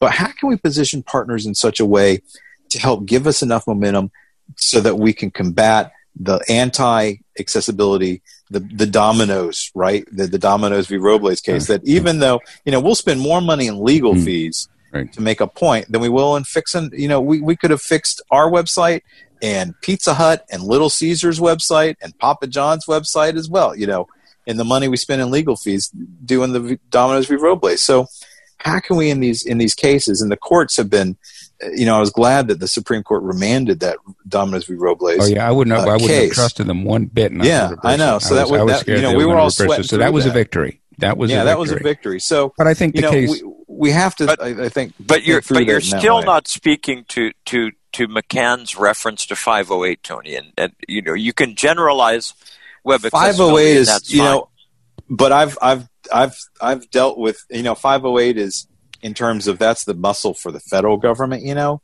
and right. contractors. And we I have I have wrestled what are clear 508 violations. And this goes back to what we were talking about at the beginning, Paul. I wrestled right. with when I was doing advocacy before, John you know, with EEOC uh, judges, right? You know, uh, you know, um, mm, on, on behalf of people who are blind that weren't even members of ACB, but, but would reach out to us yeah. and have issues, or our own members. Yeah, and you know, the work that like Chris Bell and others have done in the EEOC space, uh, you know, sure. you can have a clear cut 508 violation, and at the end of the day, they raise their hand and they say one thing: cost too much. It costs too much. And we're back at where we started with as long as we have a civil right that hinges on how much something costs, we're, we're, we're, we're in a predicament. So we need to move will. I feel like the only way we can really change that is by moving the will of the people. And, you and that's right. where, you know, we've had success with the FCC with industry support. And my hope is that as we take an offense, we focus on public perception and the public and you know that when i when i was working for the social justice group in new york city we we worked on the affordable care act and and really focused on human rights as a as a human right for, you know healthcare as a human right. right and and it wasn't until we started to move the needle on the messaging and communications work we were doing with a lot of the other human rights groups here domestically in the us that needle began to change the public will begin to change and lo and behold um, political perceptions on it began to change, and, and that that led the way to the Affordable Care Act. Now, was it the perfect act? No. You know, I know there's a lot of complaints and issues with it, but it's, but I think it showed in a sense that you can move public perception on issues that otherwise we may sit here thinking, you know, you know, we're stuck to the machine. You know, that may be hard to do because we're a minority. That's the problem. But one thing, and, and you've given a very edifying response, and and and I, I really do appreciate it. The only thing I'll come back to, circulate back to, with the Robles case, you know, um, I think a credible stat was put forward that it would take them thirty-eight thousand dollars. I mean, they're going to fudge the numbers. They would said it was going to cost millions of dollars. I think that was credible. Yeah, yeah, somebody yeah. said it would take thirty-eight thousand dollars for them to have made their site accessible. And I humbly submit, or or perhaps a lot less than humbly submit, that I, I don't know. I, I haven't looked at Domino's balance sheet. Okay, Let, let's say ten million dollars. Would that be you know reasonable. Let, us even say five million. I'm, you can even say one million. If you're prepared, and not you personally, if anyone's prepared to tell me that an expenditure of thirty-eight thousand dollars constitutes an undue burden with a corporation that has a bottom line of one million, I again I submit to you that the whole idea of undue burden is a, it's a sham. It's a it's a joke. Yeah, but I yeah. guess we have to ask ourselves another question, um, namely, and and and and I'm and and I'm really going to going to ask Tony this question. Are, are disability issues in general um, in danger of being less tenable because of the degree to which um, conservatives are being appointed in courts, left, right, center, up, and down? That that is a that is a very complex question to say because you know interpretation of law uh, and and perhaps where someone may lay on a compass of morality. I mean, you know, the the uh, right. do not always line up. I mean, we've seen that with Chief Justice Roberts, where he has cited multiple times. That that is uh, correct. with with those you wouldn't have thought he would have sided with. Um, I think at the end of the day, and uh, you know, I say this in pride of uh, you know, uh, sort of Catholic education as a, as a recovering Catholic, and uh, but you know, in, in, a sense of you know, where people may say, well, this person falls on this side of ideology or not. Uh, you know, just because a judge may be seen as conservative uh, doesn't mean that they're they're going to crush your your dreams and your goals. I mean, it, it's it, it is a very calculated, John, as you know, probably better than anybody from a legal standpoint you know, there, there's so much calculation that goes on in this, and, and so much things that are yeah, the stare decisis. you know, there, there are political yeah, considerations, so, no matter what the heck they say. There are some. Yeah. I, I think Roberts bent more to the you know leaned a little more liberal than I ever expected to, based straight yeah, up on sure. he wants the court so, to be seen as legitimate, and he knows so, uh, right. In that know. sense, I can't do a crystal ball with the courts. Yeah. Um, uh, you but, know, but I, I, do know that obviously we have some judges that are to clear champions. We are clear yeah, champions. I, wasn't thinking there. just of the Supreme Court. I, you know, I've. No, I'm talking, and that's what I'm talking about. But, the appellate courts. Like when I think of districts right. where cases come up, you know, there are judges that we know we would love to see get. The same way that when right. we got the Domino's judge, it was like, oh, you know, we knew that judge from right. other areas. And so. Right. Well, we, will we'll have to see. Yeah. John, thank you so much, sir. Thanks, John. Good to hear from you. Mm-hmm. Who have we got, Mr. Rick? Yeah, Jamaica Miller, please. Did we put everybody Miller. to sleep with legal talk? Hello. Yeah, we did. Hi, Jamaica. This is Jamaica, and I'm from Athens, Georgia. And my question, oh, yay! Go dogs! My my my question is about the um about fundraising. Is it mm-hmm. is it is it okay to send checks for first time first for for for fundraising because that's the only way I'm able to to to send money to you to you all. And I really really love your love ACB a lot. And so I, am mm-hmm. just having a Jamaica Jamaica is one of our newer members and she's been on so Welcome, many Jamaica, calls yeah. that I've been on and well, and and always has really good things to say. But I, I bet Tony will take your check we will take any any form but you know what's most important is is your time as well jamaica. And so if it's giving time in communities and it's the volunteers um, i mean yeah we we always love uh, when people are, that are able to give can give financially. Um, but giving time is just as important you know time is money as well. Um, and jamaica so, does that. so for even people that, that can't give financially give give time and and help spread the word. Tell others about us. But but first off, thank you for, for a willingness to want to give financially. Um, and yeah, you know, our Minneapolis office or our Alexandria office, we have our addresses um, that we can share and, and, people can get to you, and and we accept those um, uh, and and are very fortunate. And and you have to please uh, send my regards to the Grit on Prince Avenue because that is hands down one of my favorite restaurants in the world. I was a vegetarian for ten years and I, I miss Athens so many times. And the reason I met my wife, who's an optometrist, wasn't because my eyes, but she had a copy of the Grit cookbook and cooked for me in New York City and Brooklyn uh, some recipes from the Grit. And I, I love Athens. So please send my regards to Prince Avenue. I will, I will definitely do that just as soon as we can, just as soon as I can. But right now, I am I'm I am stuck in the house. You know, I'm i know. Not, Even if you're close, you're so much closer to me. Just I'm wave. Just go out to your window and just wave, and I'll know that somewhere, someone near the grit um, knows. And and I, I, hope you're safe and well in yeah. Athens. And okay. are you a student at the university? Or are you involved I, in the I, city locally? Or I I am not. I'm actually I'm I'm the I am a member of the Council of the Blind here in Athens, oh, but I'm also the wonderful. second vice president of the whole state of Georgia. So, oh wow! Um, well, I'm I'm I'm going to yeah. get excited so. to be on the Georgia Council uh, convention. I saw the email go out today for the convention, and I saw I Can't wait to hopefully get a chance to meet you someday. I came into the council through the Athens little chapter there in the '90s when I was in college at the university, which is why I asked because it was there were a number of us that were students at the university that joined AC, and that's how I came into ACB and I kind of took a detour, as I mentioned earlier, for a number of years. But yeah. um, but yeah, so that's fabulous. We're glad you're back. Thank you, well, Mr. So nice to meet you, Jamaica. Yeah. Thank you. Yeah, and send my regards to Athens. I will.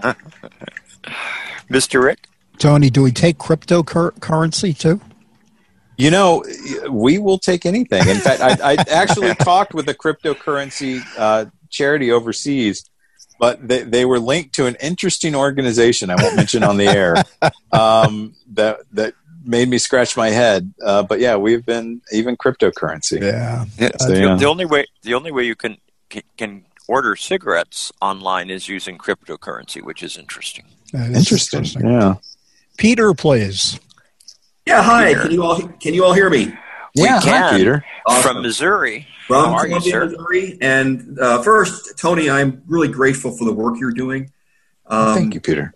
Um, and, and I, I want to sort of, there are two things I want to do with this, my time. The first thing is, I'm really grateful you're talking about uh, assisting states to do stuff because I think more and more advocacy is going to be local and state. Um, I think that's the direction we as a country are headed. Yeah. All I also- politics is local. Yeah, I, and I, I think that's more more true now than it was 20 years ago. Uh, and I think we, you know, I- the, the more we can do to support state and local chapters and affiliates, I think it really is going to be really, really important. Uh, the, uh, the other thing I just want to say is I think the importance of working with coalitions is going to be more important as well. I, you know, I, I am less optimistic than you are about the courts. Um, I think we're we're going down where we're going to be. The courts we are going to be less helpful to us, and we need to work with others to get to get what we, what we need. Uh, and I think that's businesses. I think it's local governments. I think it's nonprofits, and I, there are dangers with that. Um, but I think that's going to be Yeah. our best shot in, in the in the in the in the in the short term, maybe the long term. Uh, especially with things changing so fast, as we've talked about, and people, uh, local people, smaller organizations are more nimble than larger. I know that. Um, smaller organizations are, are are more nimble than larger organizations, and I think that's how things are going to probably get done uh, in in at least for a while. What I also want to do is I want to tag on to the, the the the new storytelling site you were talking about. We on the employment committee have just started a podcast series where we're going to be interviewing people who are in sort of what we call non-traditional um, employment. In other words, not working for disability organizations or voc rehab. And not that we don't value those things, but we believe that there are so many opportunities out there that um, folks are just unaware of that other blind folks have done. So we are going to be doing a monthly podcasts, uh, two interviews per podcast. We did, we just did our first one, and we really hope that um, that when these come out, that they'll be publicized. That maybe ACB Radio will find a way to broadcast them. Um, I think this is something that's really important that folks understand that there are other ways of doing work that, that aren't, you know, voc rehab and nothing wrong with voc rehab or, or disability stuff. Um, so we hope that you, um, you know, as they come out, we'll publicize them. We'll do our best. So, Peter, are, are are you putting stuff on on ACB Voices? We don't know what we're doing yet, and we don't know what our options are. well I'm, no, I'm not talking about the employment committee. I'm talking about Peter Altschul. Uh, no, I'm not actually. Um, and part of the, re- I mean, Paul, you know the blogs I write. I don't, I don't know if, um, I do know the blogs you write. but most of the blogs I write aren't personal. They are. Uh, I deal with. I, I'm more interested these days in writing about sort of non-blindness issues. Eh, So, um, you know, that's just that's just where I'm headed right now. So I, I think- just, I'm not sure that my, my stuff fits on your site. I, Um, I think I think I think you could make it fit if you wanted to, and I and I hope you will because you've got so much talent as a writer. Well, thank you uh, for the for the for the kind words. Um, so those are the two things I just wanted to say. I, we we hope that this employment podcast really does some valuable stuff for for lots of people, and we hope that ACB will figure out you know that as we get these out that they'll be uh, uh, publicized, uh, and so folks will be aware of them. And we hope that ACB Radio will, will broadcast them as well. Very good, So that's all. Mr. Tony. Any any any comments on any of what Peter said, or shall we move on? No, I, I, I'm in. You know, I just say keep keep doing it. Yeah, Help I tell agree. stories. Yeah, All right. Well, Um, thank you. thanks, Sure. thanks, Peter. Thank you. hmm Mr. Rick, Yeah, Penny, your turn. Hey, hi, Tony. Hi. Hey, I'm so glad you're back. I missed you when you were gone, and uh, I, I love the humanity you bring to the job of fundraising. That the two don't always go together, you know. Um, I just uh, was thinking about what you said about. I mean, you and I are on the same page as far as communication goes. Um, I think the Braille Forum kind of communicates for ACB among our members and members and leaders and back and forth. Uh, but we really do need something like the blog to communicate with the rest of the world, and telling our stories is the way to do it. Um, but how are you going to bring visibility to the blog? How are you going to make it somewhere where people who need to see it will be coming? That was my main question. And I just want to say to uh, Jamaica from Georgia that about 20 years ago, I went to a Georgia Council of the Blind convention, and it was the most fun. And the reason, one of the reasons it was the most fun was because of the president, whose name was Jack. In order to raise uh-huh. money, tap danced on top of the table and would not stop top da- tap dancing until people stopped giving him money. And that was, I still remember it was so fun. So, anyway, thank you, Tony. I'm so glad you're back. And thanks, Paul, for having Tony on. Well, thank you, uh, Penny. It's always it's always good to hear your voice. Uh, for a second there, I got cut out on this end. And the, uh, what was the question again, Paul? I'm sorry, Penny. But so re- really, what what Penny was interested in finding out is how are you going to drive the people who need to see ACB voices right. to our site?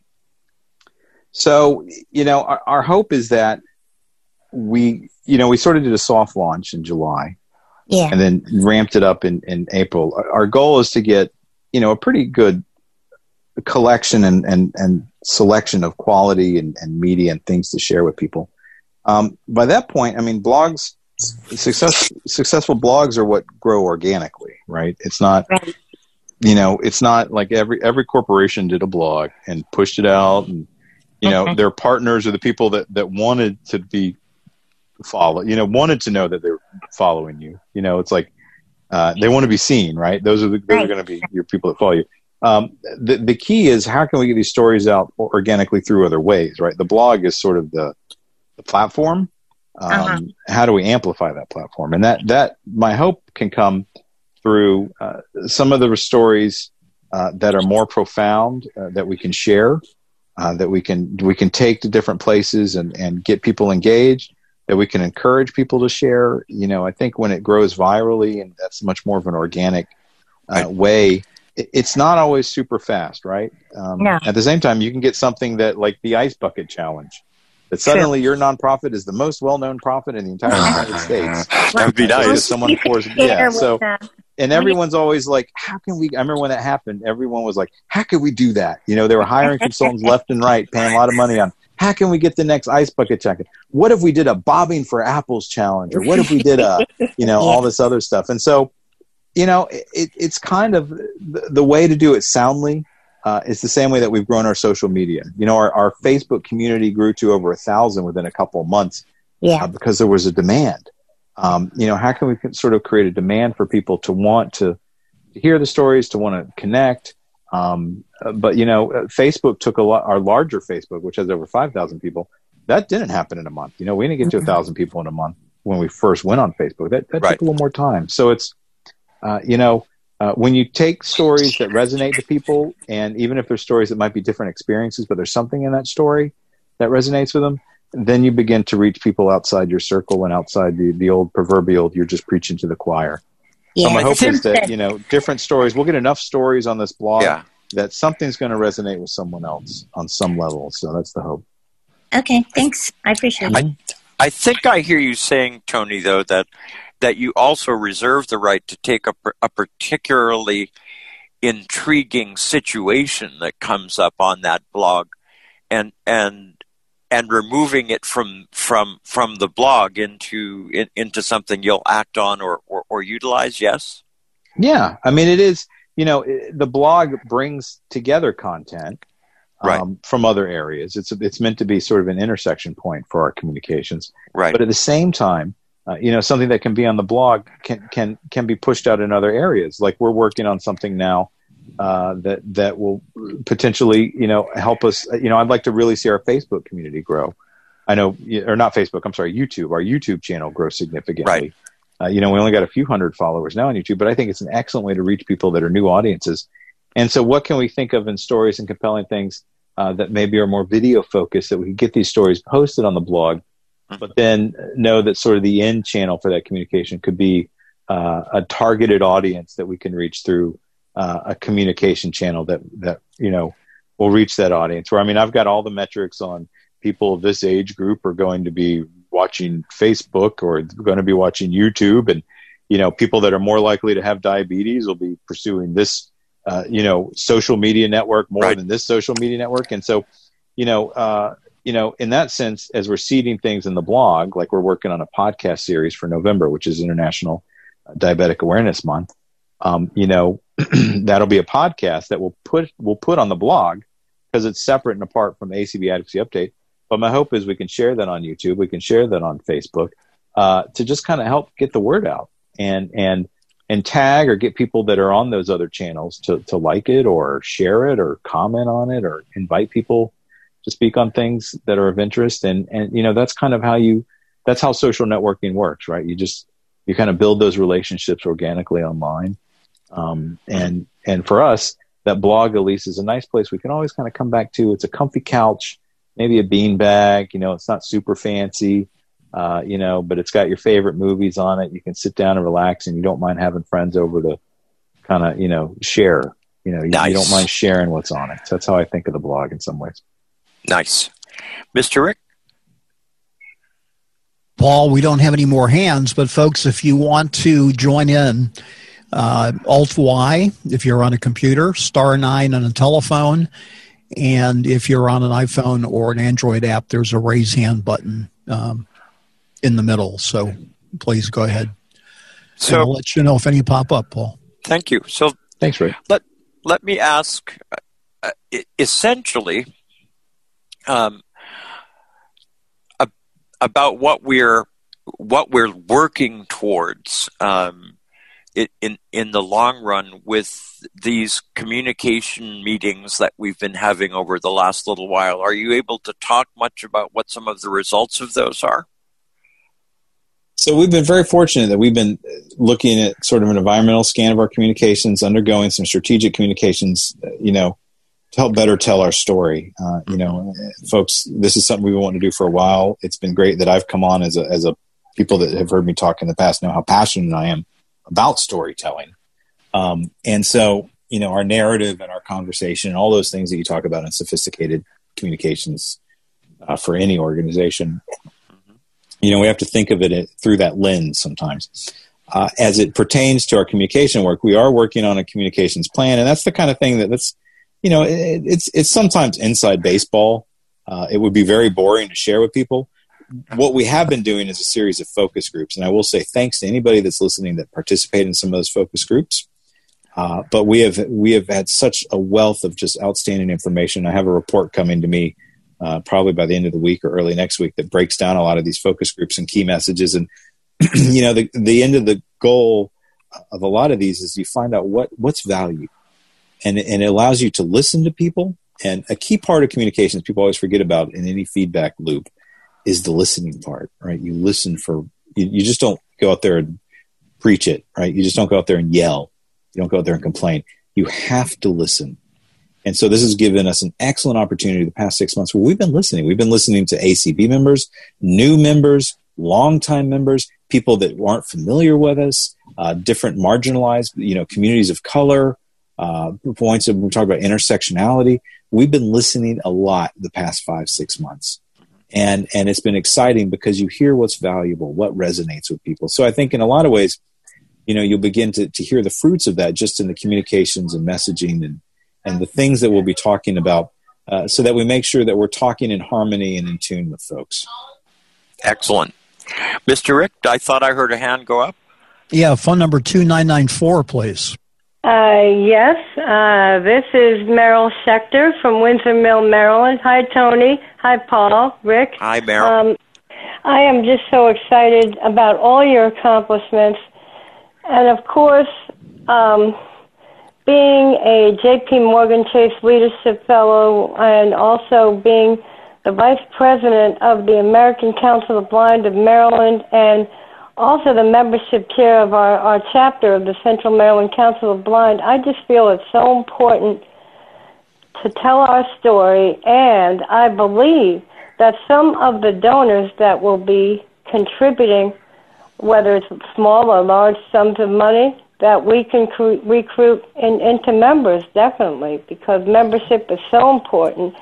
And we need all the affiliates, no matter what state they're in, just to grow membership so that we can do more and then more fundraising can be done. And also, to piggyback on what John said about Section 508, I was working at Social Security and I retired in 2017, January 3rd. I saw the handwriting on the wall, and when things became less less accessible, I said, I, I give up. I'm not dealing with this. But now, since I'm retired, I have all this time to devote to ACB. And thank you for being an advocate, Tony, inspiring me. And also, I used to be the vice chair of our legislative committee for our chapter as well. Good stuff. Thank you, Meryl.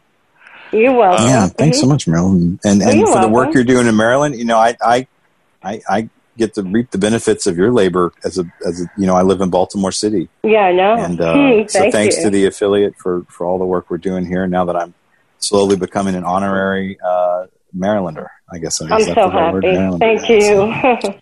Excellent. I th- think I heard another Marylander with her hand up. Yeah, Terry, please. Yes, I think we're the biggest, the busiest state tonight. Anyway. You are. Um, Tony, I, just, I wanted to say a couple of things.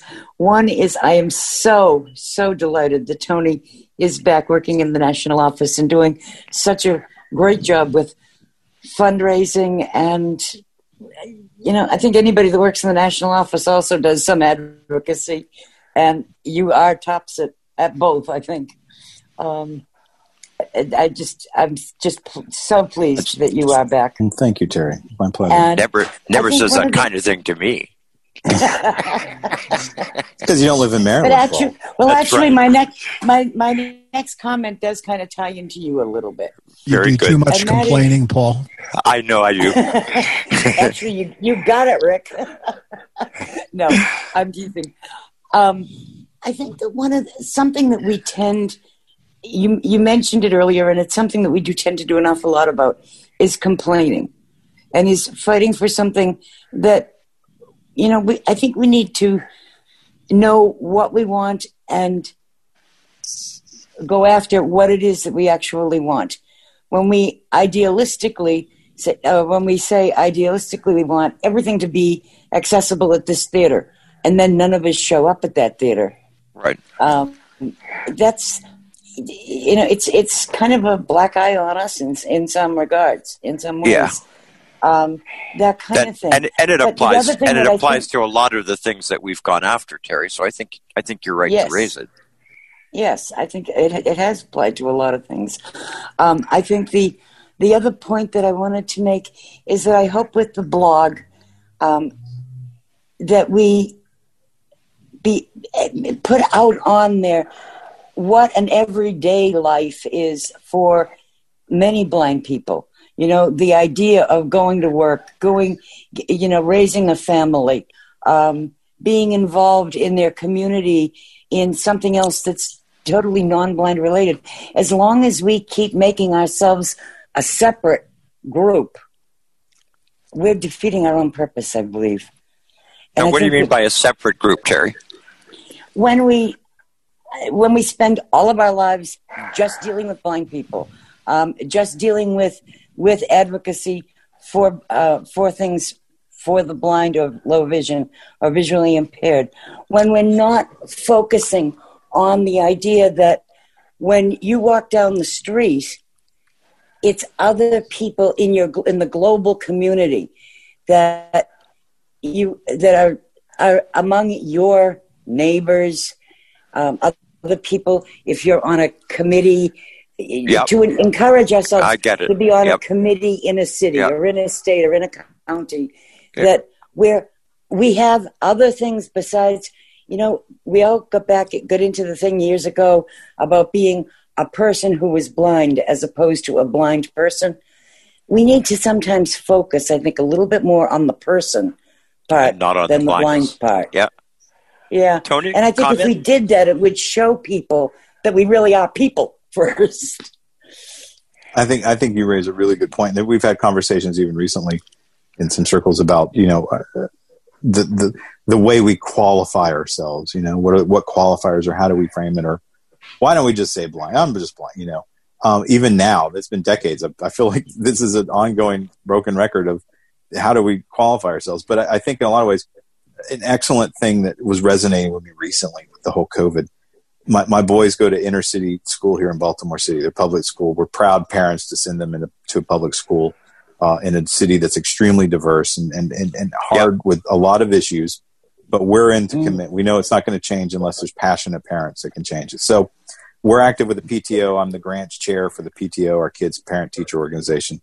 We have a new principal this year, and and it's a new principal that uh, came in after COVID, and we haven't had school in person. So it dawned on me she's never met me. She hasn't met Palmer, my guide dog. You know, she has no idea who I am as a person other than I am this sort of voiceless person in Zoom meetings, you know, uh, or you know, that, you know that, that she hears. She's heard me, but she hasn't met me. She hasn't seen me, so she knew nothing of my blindness until the other day. I had to sort of lob a complaint because the systems we're using in Baltimore are not all the way accessible in a lot of ways, and it was a huge headache. wasn't trying to complain, trying to be positive. Look, let's how can we fix this together? You know, uh, I work in the biz. I know how this stuff can be done, and so you know, I reached out to her, but I think it was one of those moments of like, oh, I have a blind parent, you know, that kind of reality that I think I'm the only right. blind parent in my kid's school, um, which is ironic because I live like eight blocks from NFB. Uh, but you know, uh, that's a, another conversation. But you know, that is another uh, conversation. But you know, we you know have uh, you know the school, and I, I it, it don't.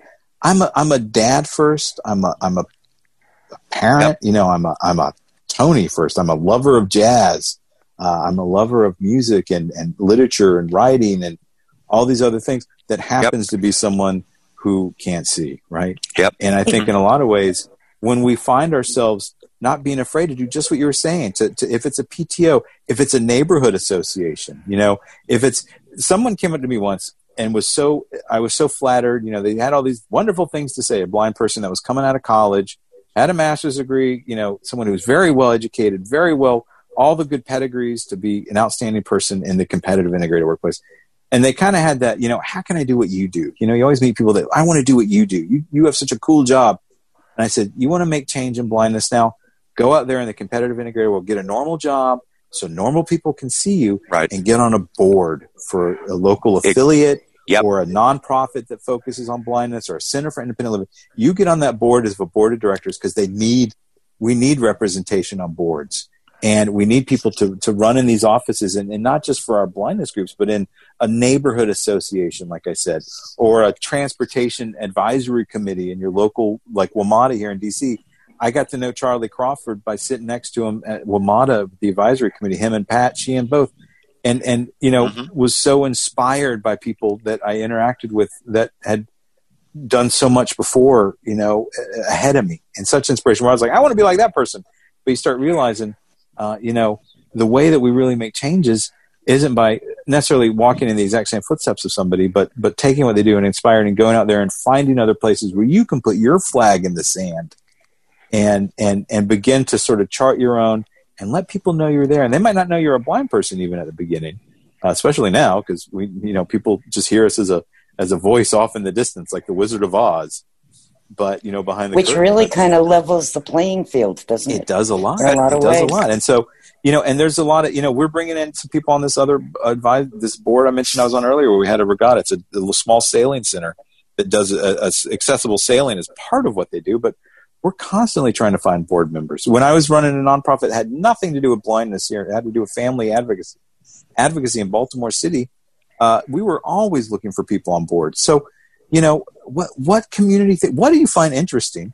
And there's probably a board right. of directors out there that you could easily get on and and prove to people that hey, we are we are we can be influential leaders in our society. Uh, you know, and and and sort of break down the mold of you know we're just going to be people that that take and complain well, and and I think if blind people, if more folks who are blind start doing that, um, and and are successful at it, because most of us will be, um, I think it, it it makes a tremendous difference in terms of the way that uh, the rest of society views us. Because I mean, I did a lot of that, um, in the past. I'm not doing as much of it now. Well, not not as much anyway.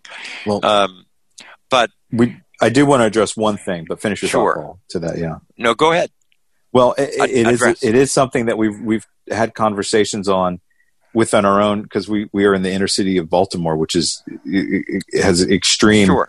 uh, disparities between communities of color in our town, uh, in our city, and the and and this goes to I think as well disability community as well. When we talk about the economic gap, um, Yes. volunteerism is a luxury uh, that a lot of people can afford and a lot of people can't afford. Yes. So we need to think of ways, even on the most simple. It might just be a neighborhood association, an hour a month. You maybe you can give, but but how can we allow people um, that are, that don't necessarily have that luxury to volunteer because of their economic situation? How can we empower them to also have a spot in their community? And it might be, like I said, like a PTO or something simple like that. That you know is a one hour a week. If you can give one hour a week, it's a, it's a start, and it gets us out into the community, into the larger community.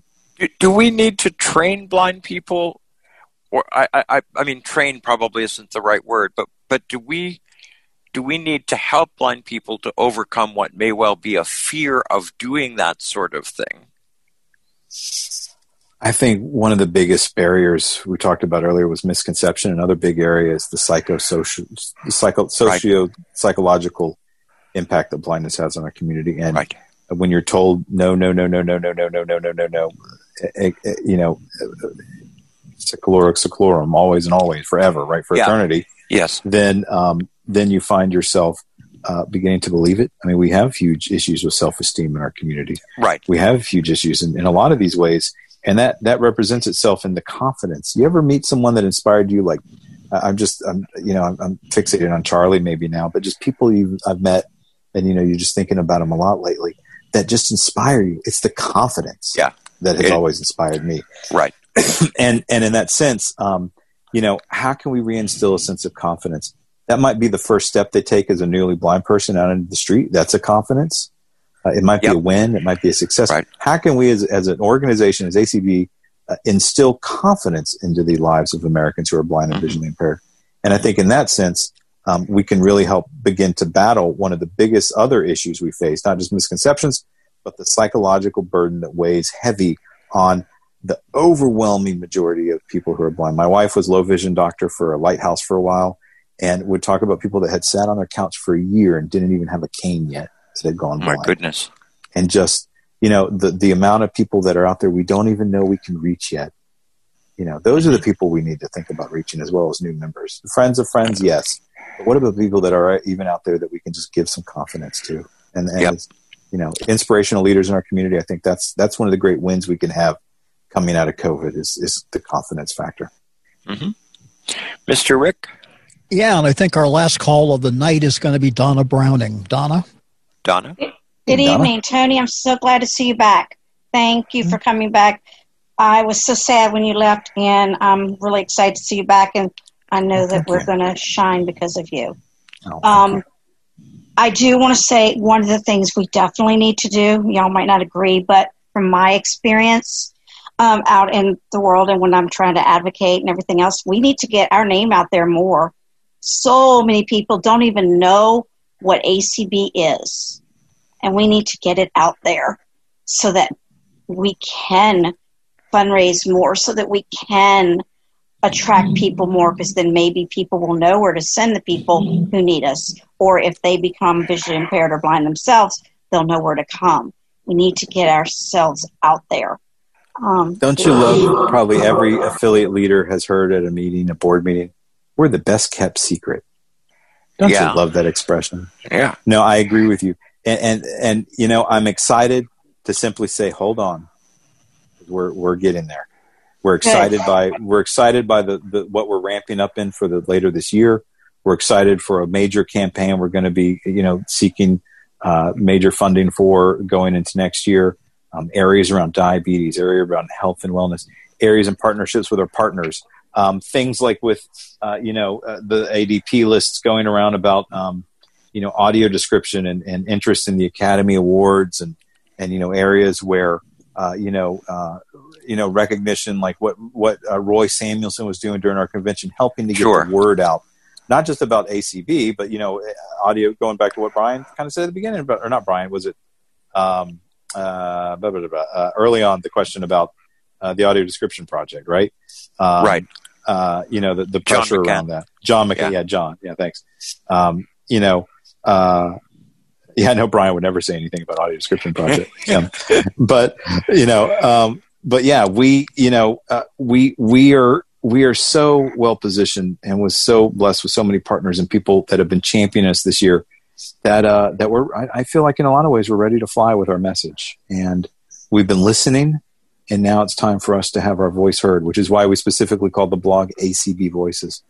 You know we, we're coming out of a listening period now since i've been here for six months and i'm excited and uh, we're we're looking forward to uh, making a commitment uh, to making sure that we are heard and and especially heard to people that have never heard of us before. Because there I'm are millions and millions of americans who are blind and visually impaired and uh, and I'm excited by the opportunity of basically just having new friends to walk with us.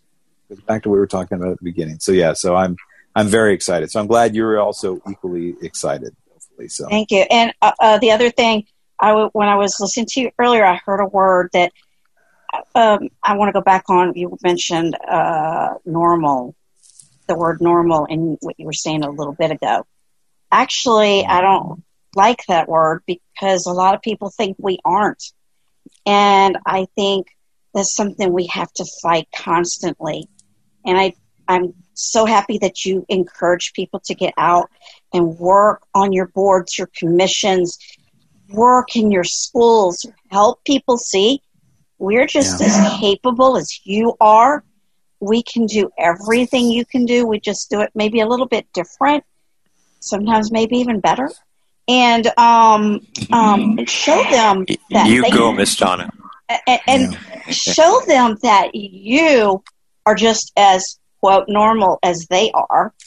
And I have to say that um, I was one of those people that you were speaking about who was afraid to get out and do that. But right. my job. I got to speak quite often to a person who was the chair for the board for commissions with persons with disabilities in my city. And he kept encouraging me. And at 1st mm-hmm. I wouldn't do it, but I finally did it. And I had him to help mentor me a little bit. But then that spilled over into ACB because then yeah. I started seeing a little bit of potential, but I still was a little scared. Came into ACB, and ACB helped me, and now I'm a, a lot more involved, and I'm so happy that I am. And What's I, I just want us to continue to grow. I don't want us to I, I don't want us to go anywhere because ACB is so important to me in my life, made me what I am, the person I am. It helped me accept who I was.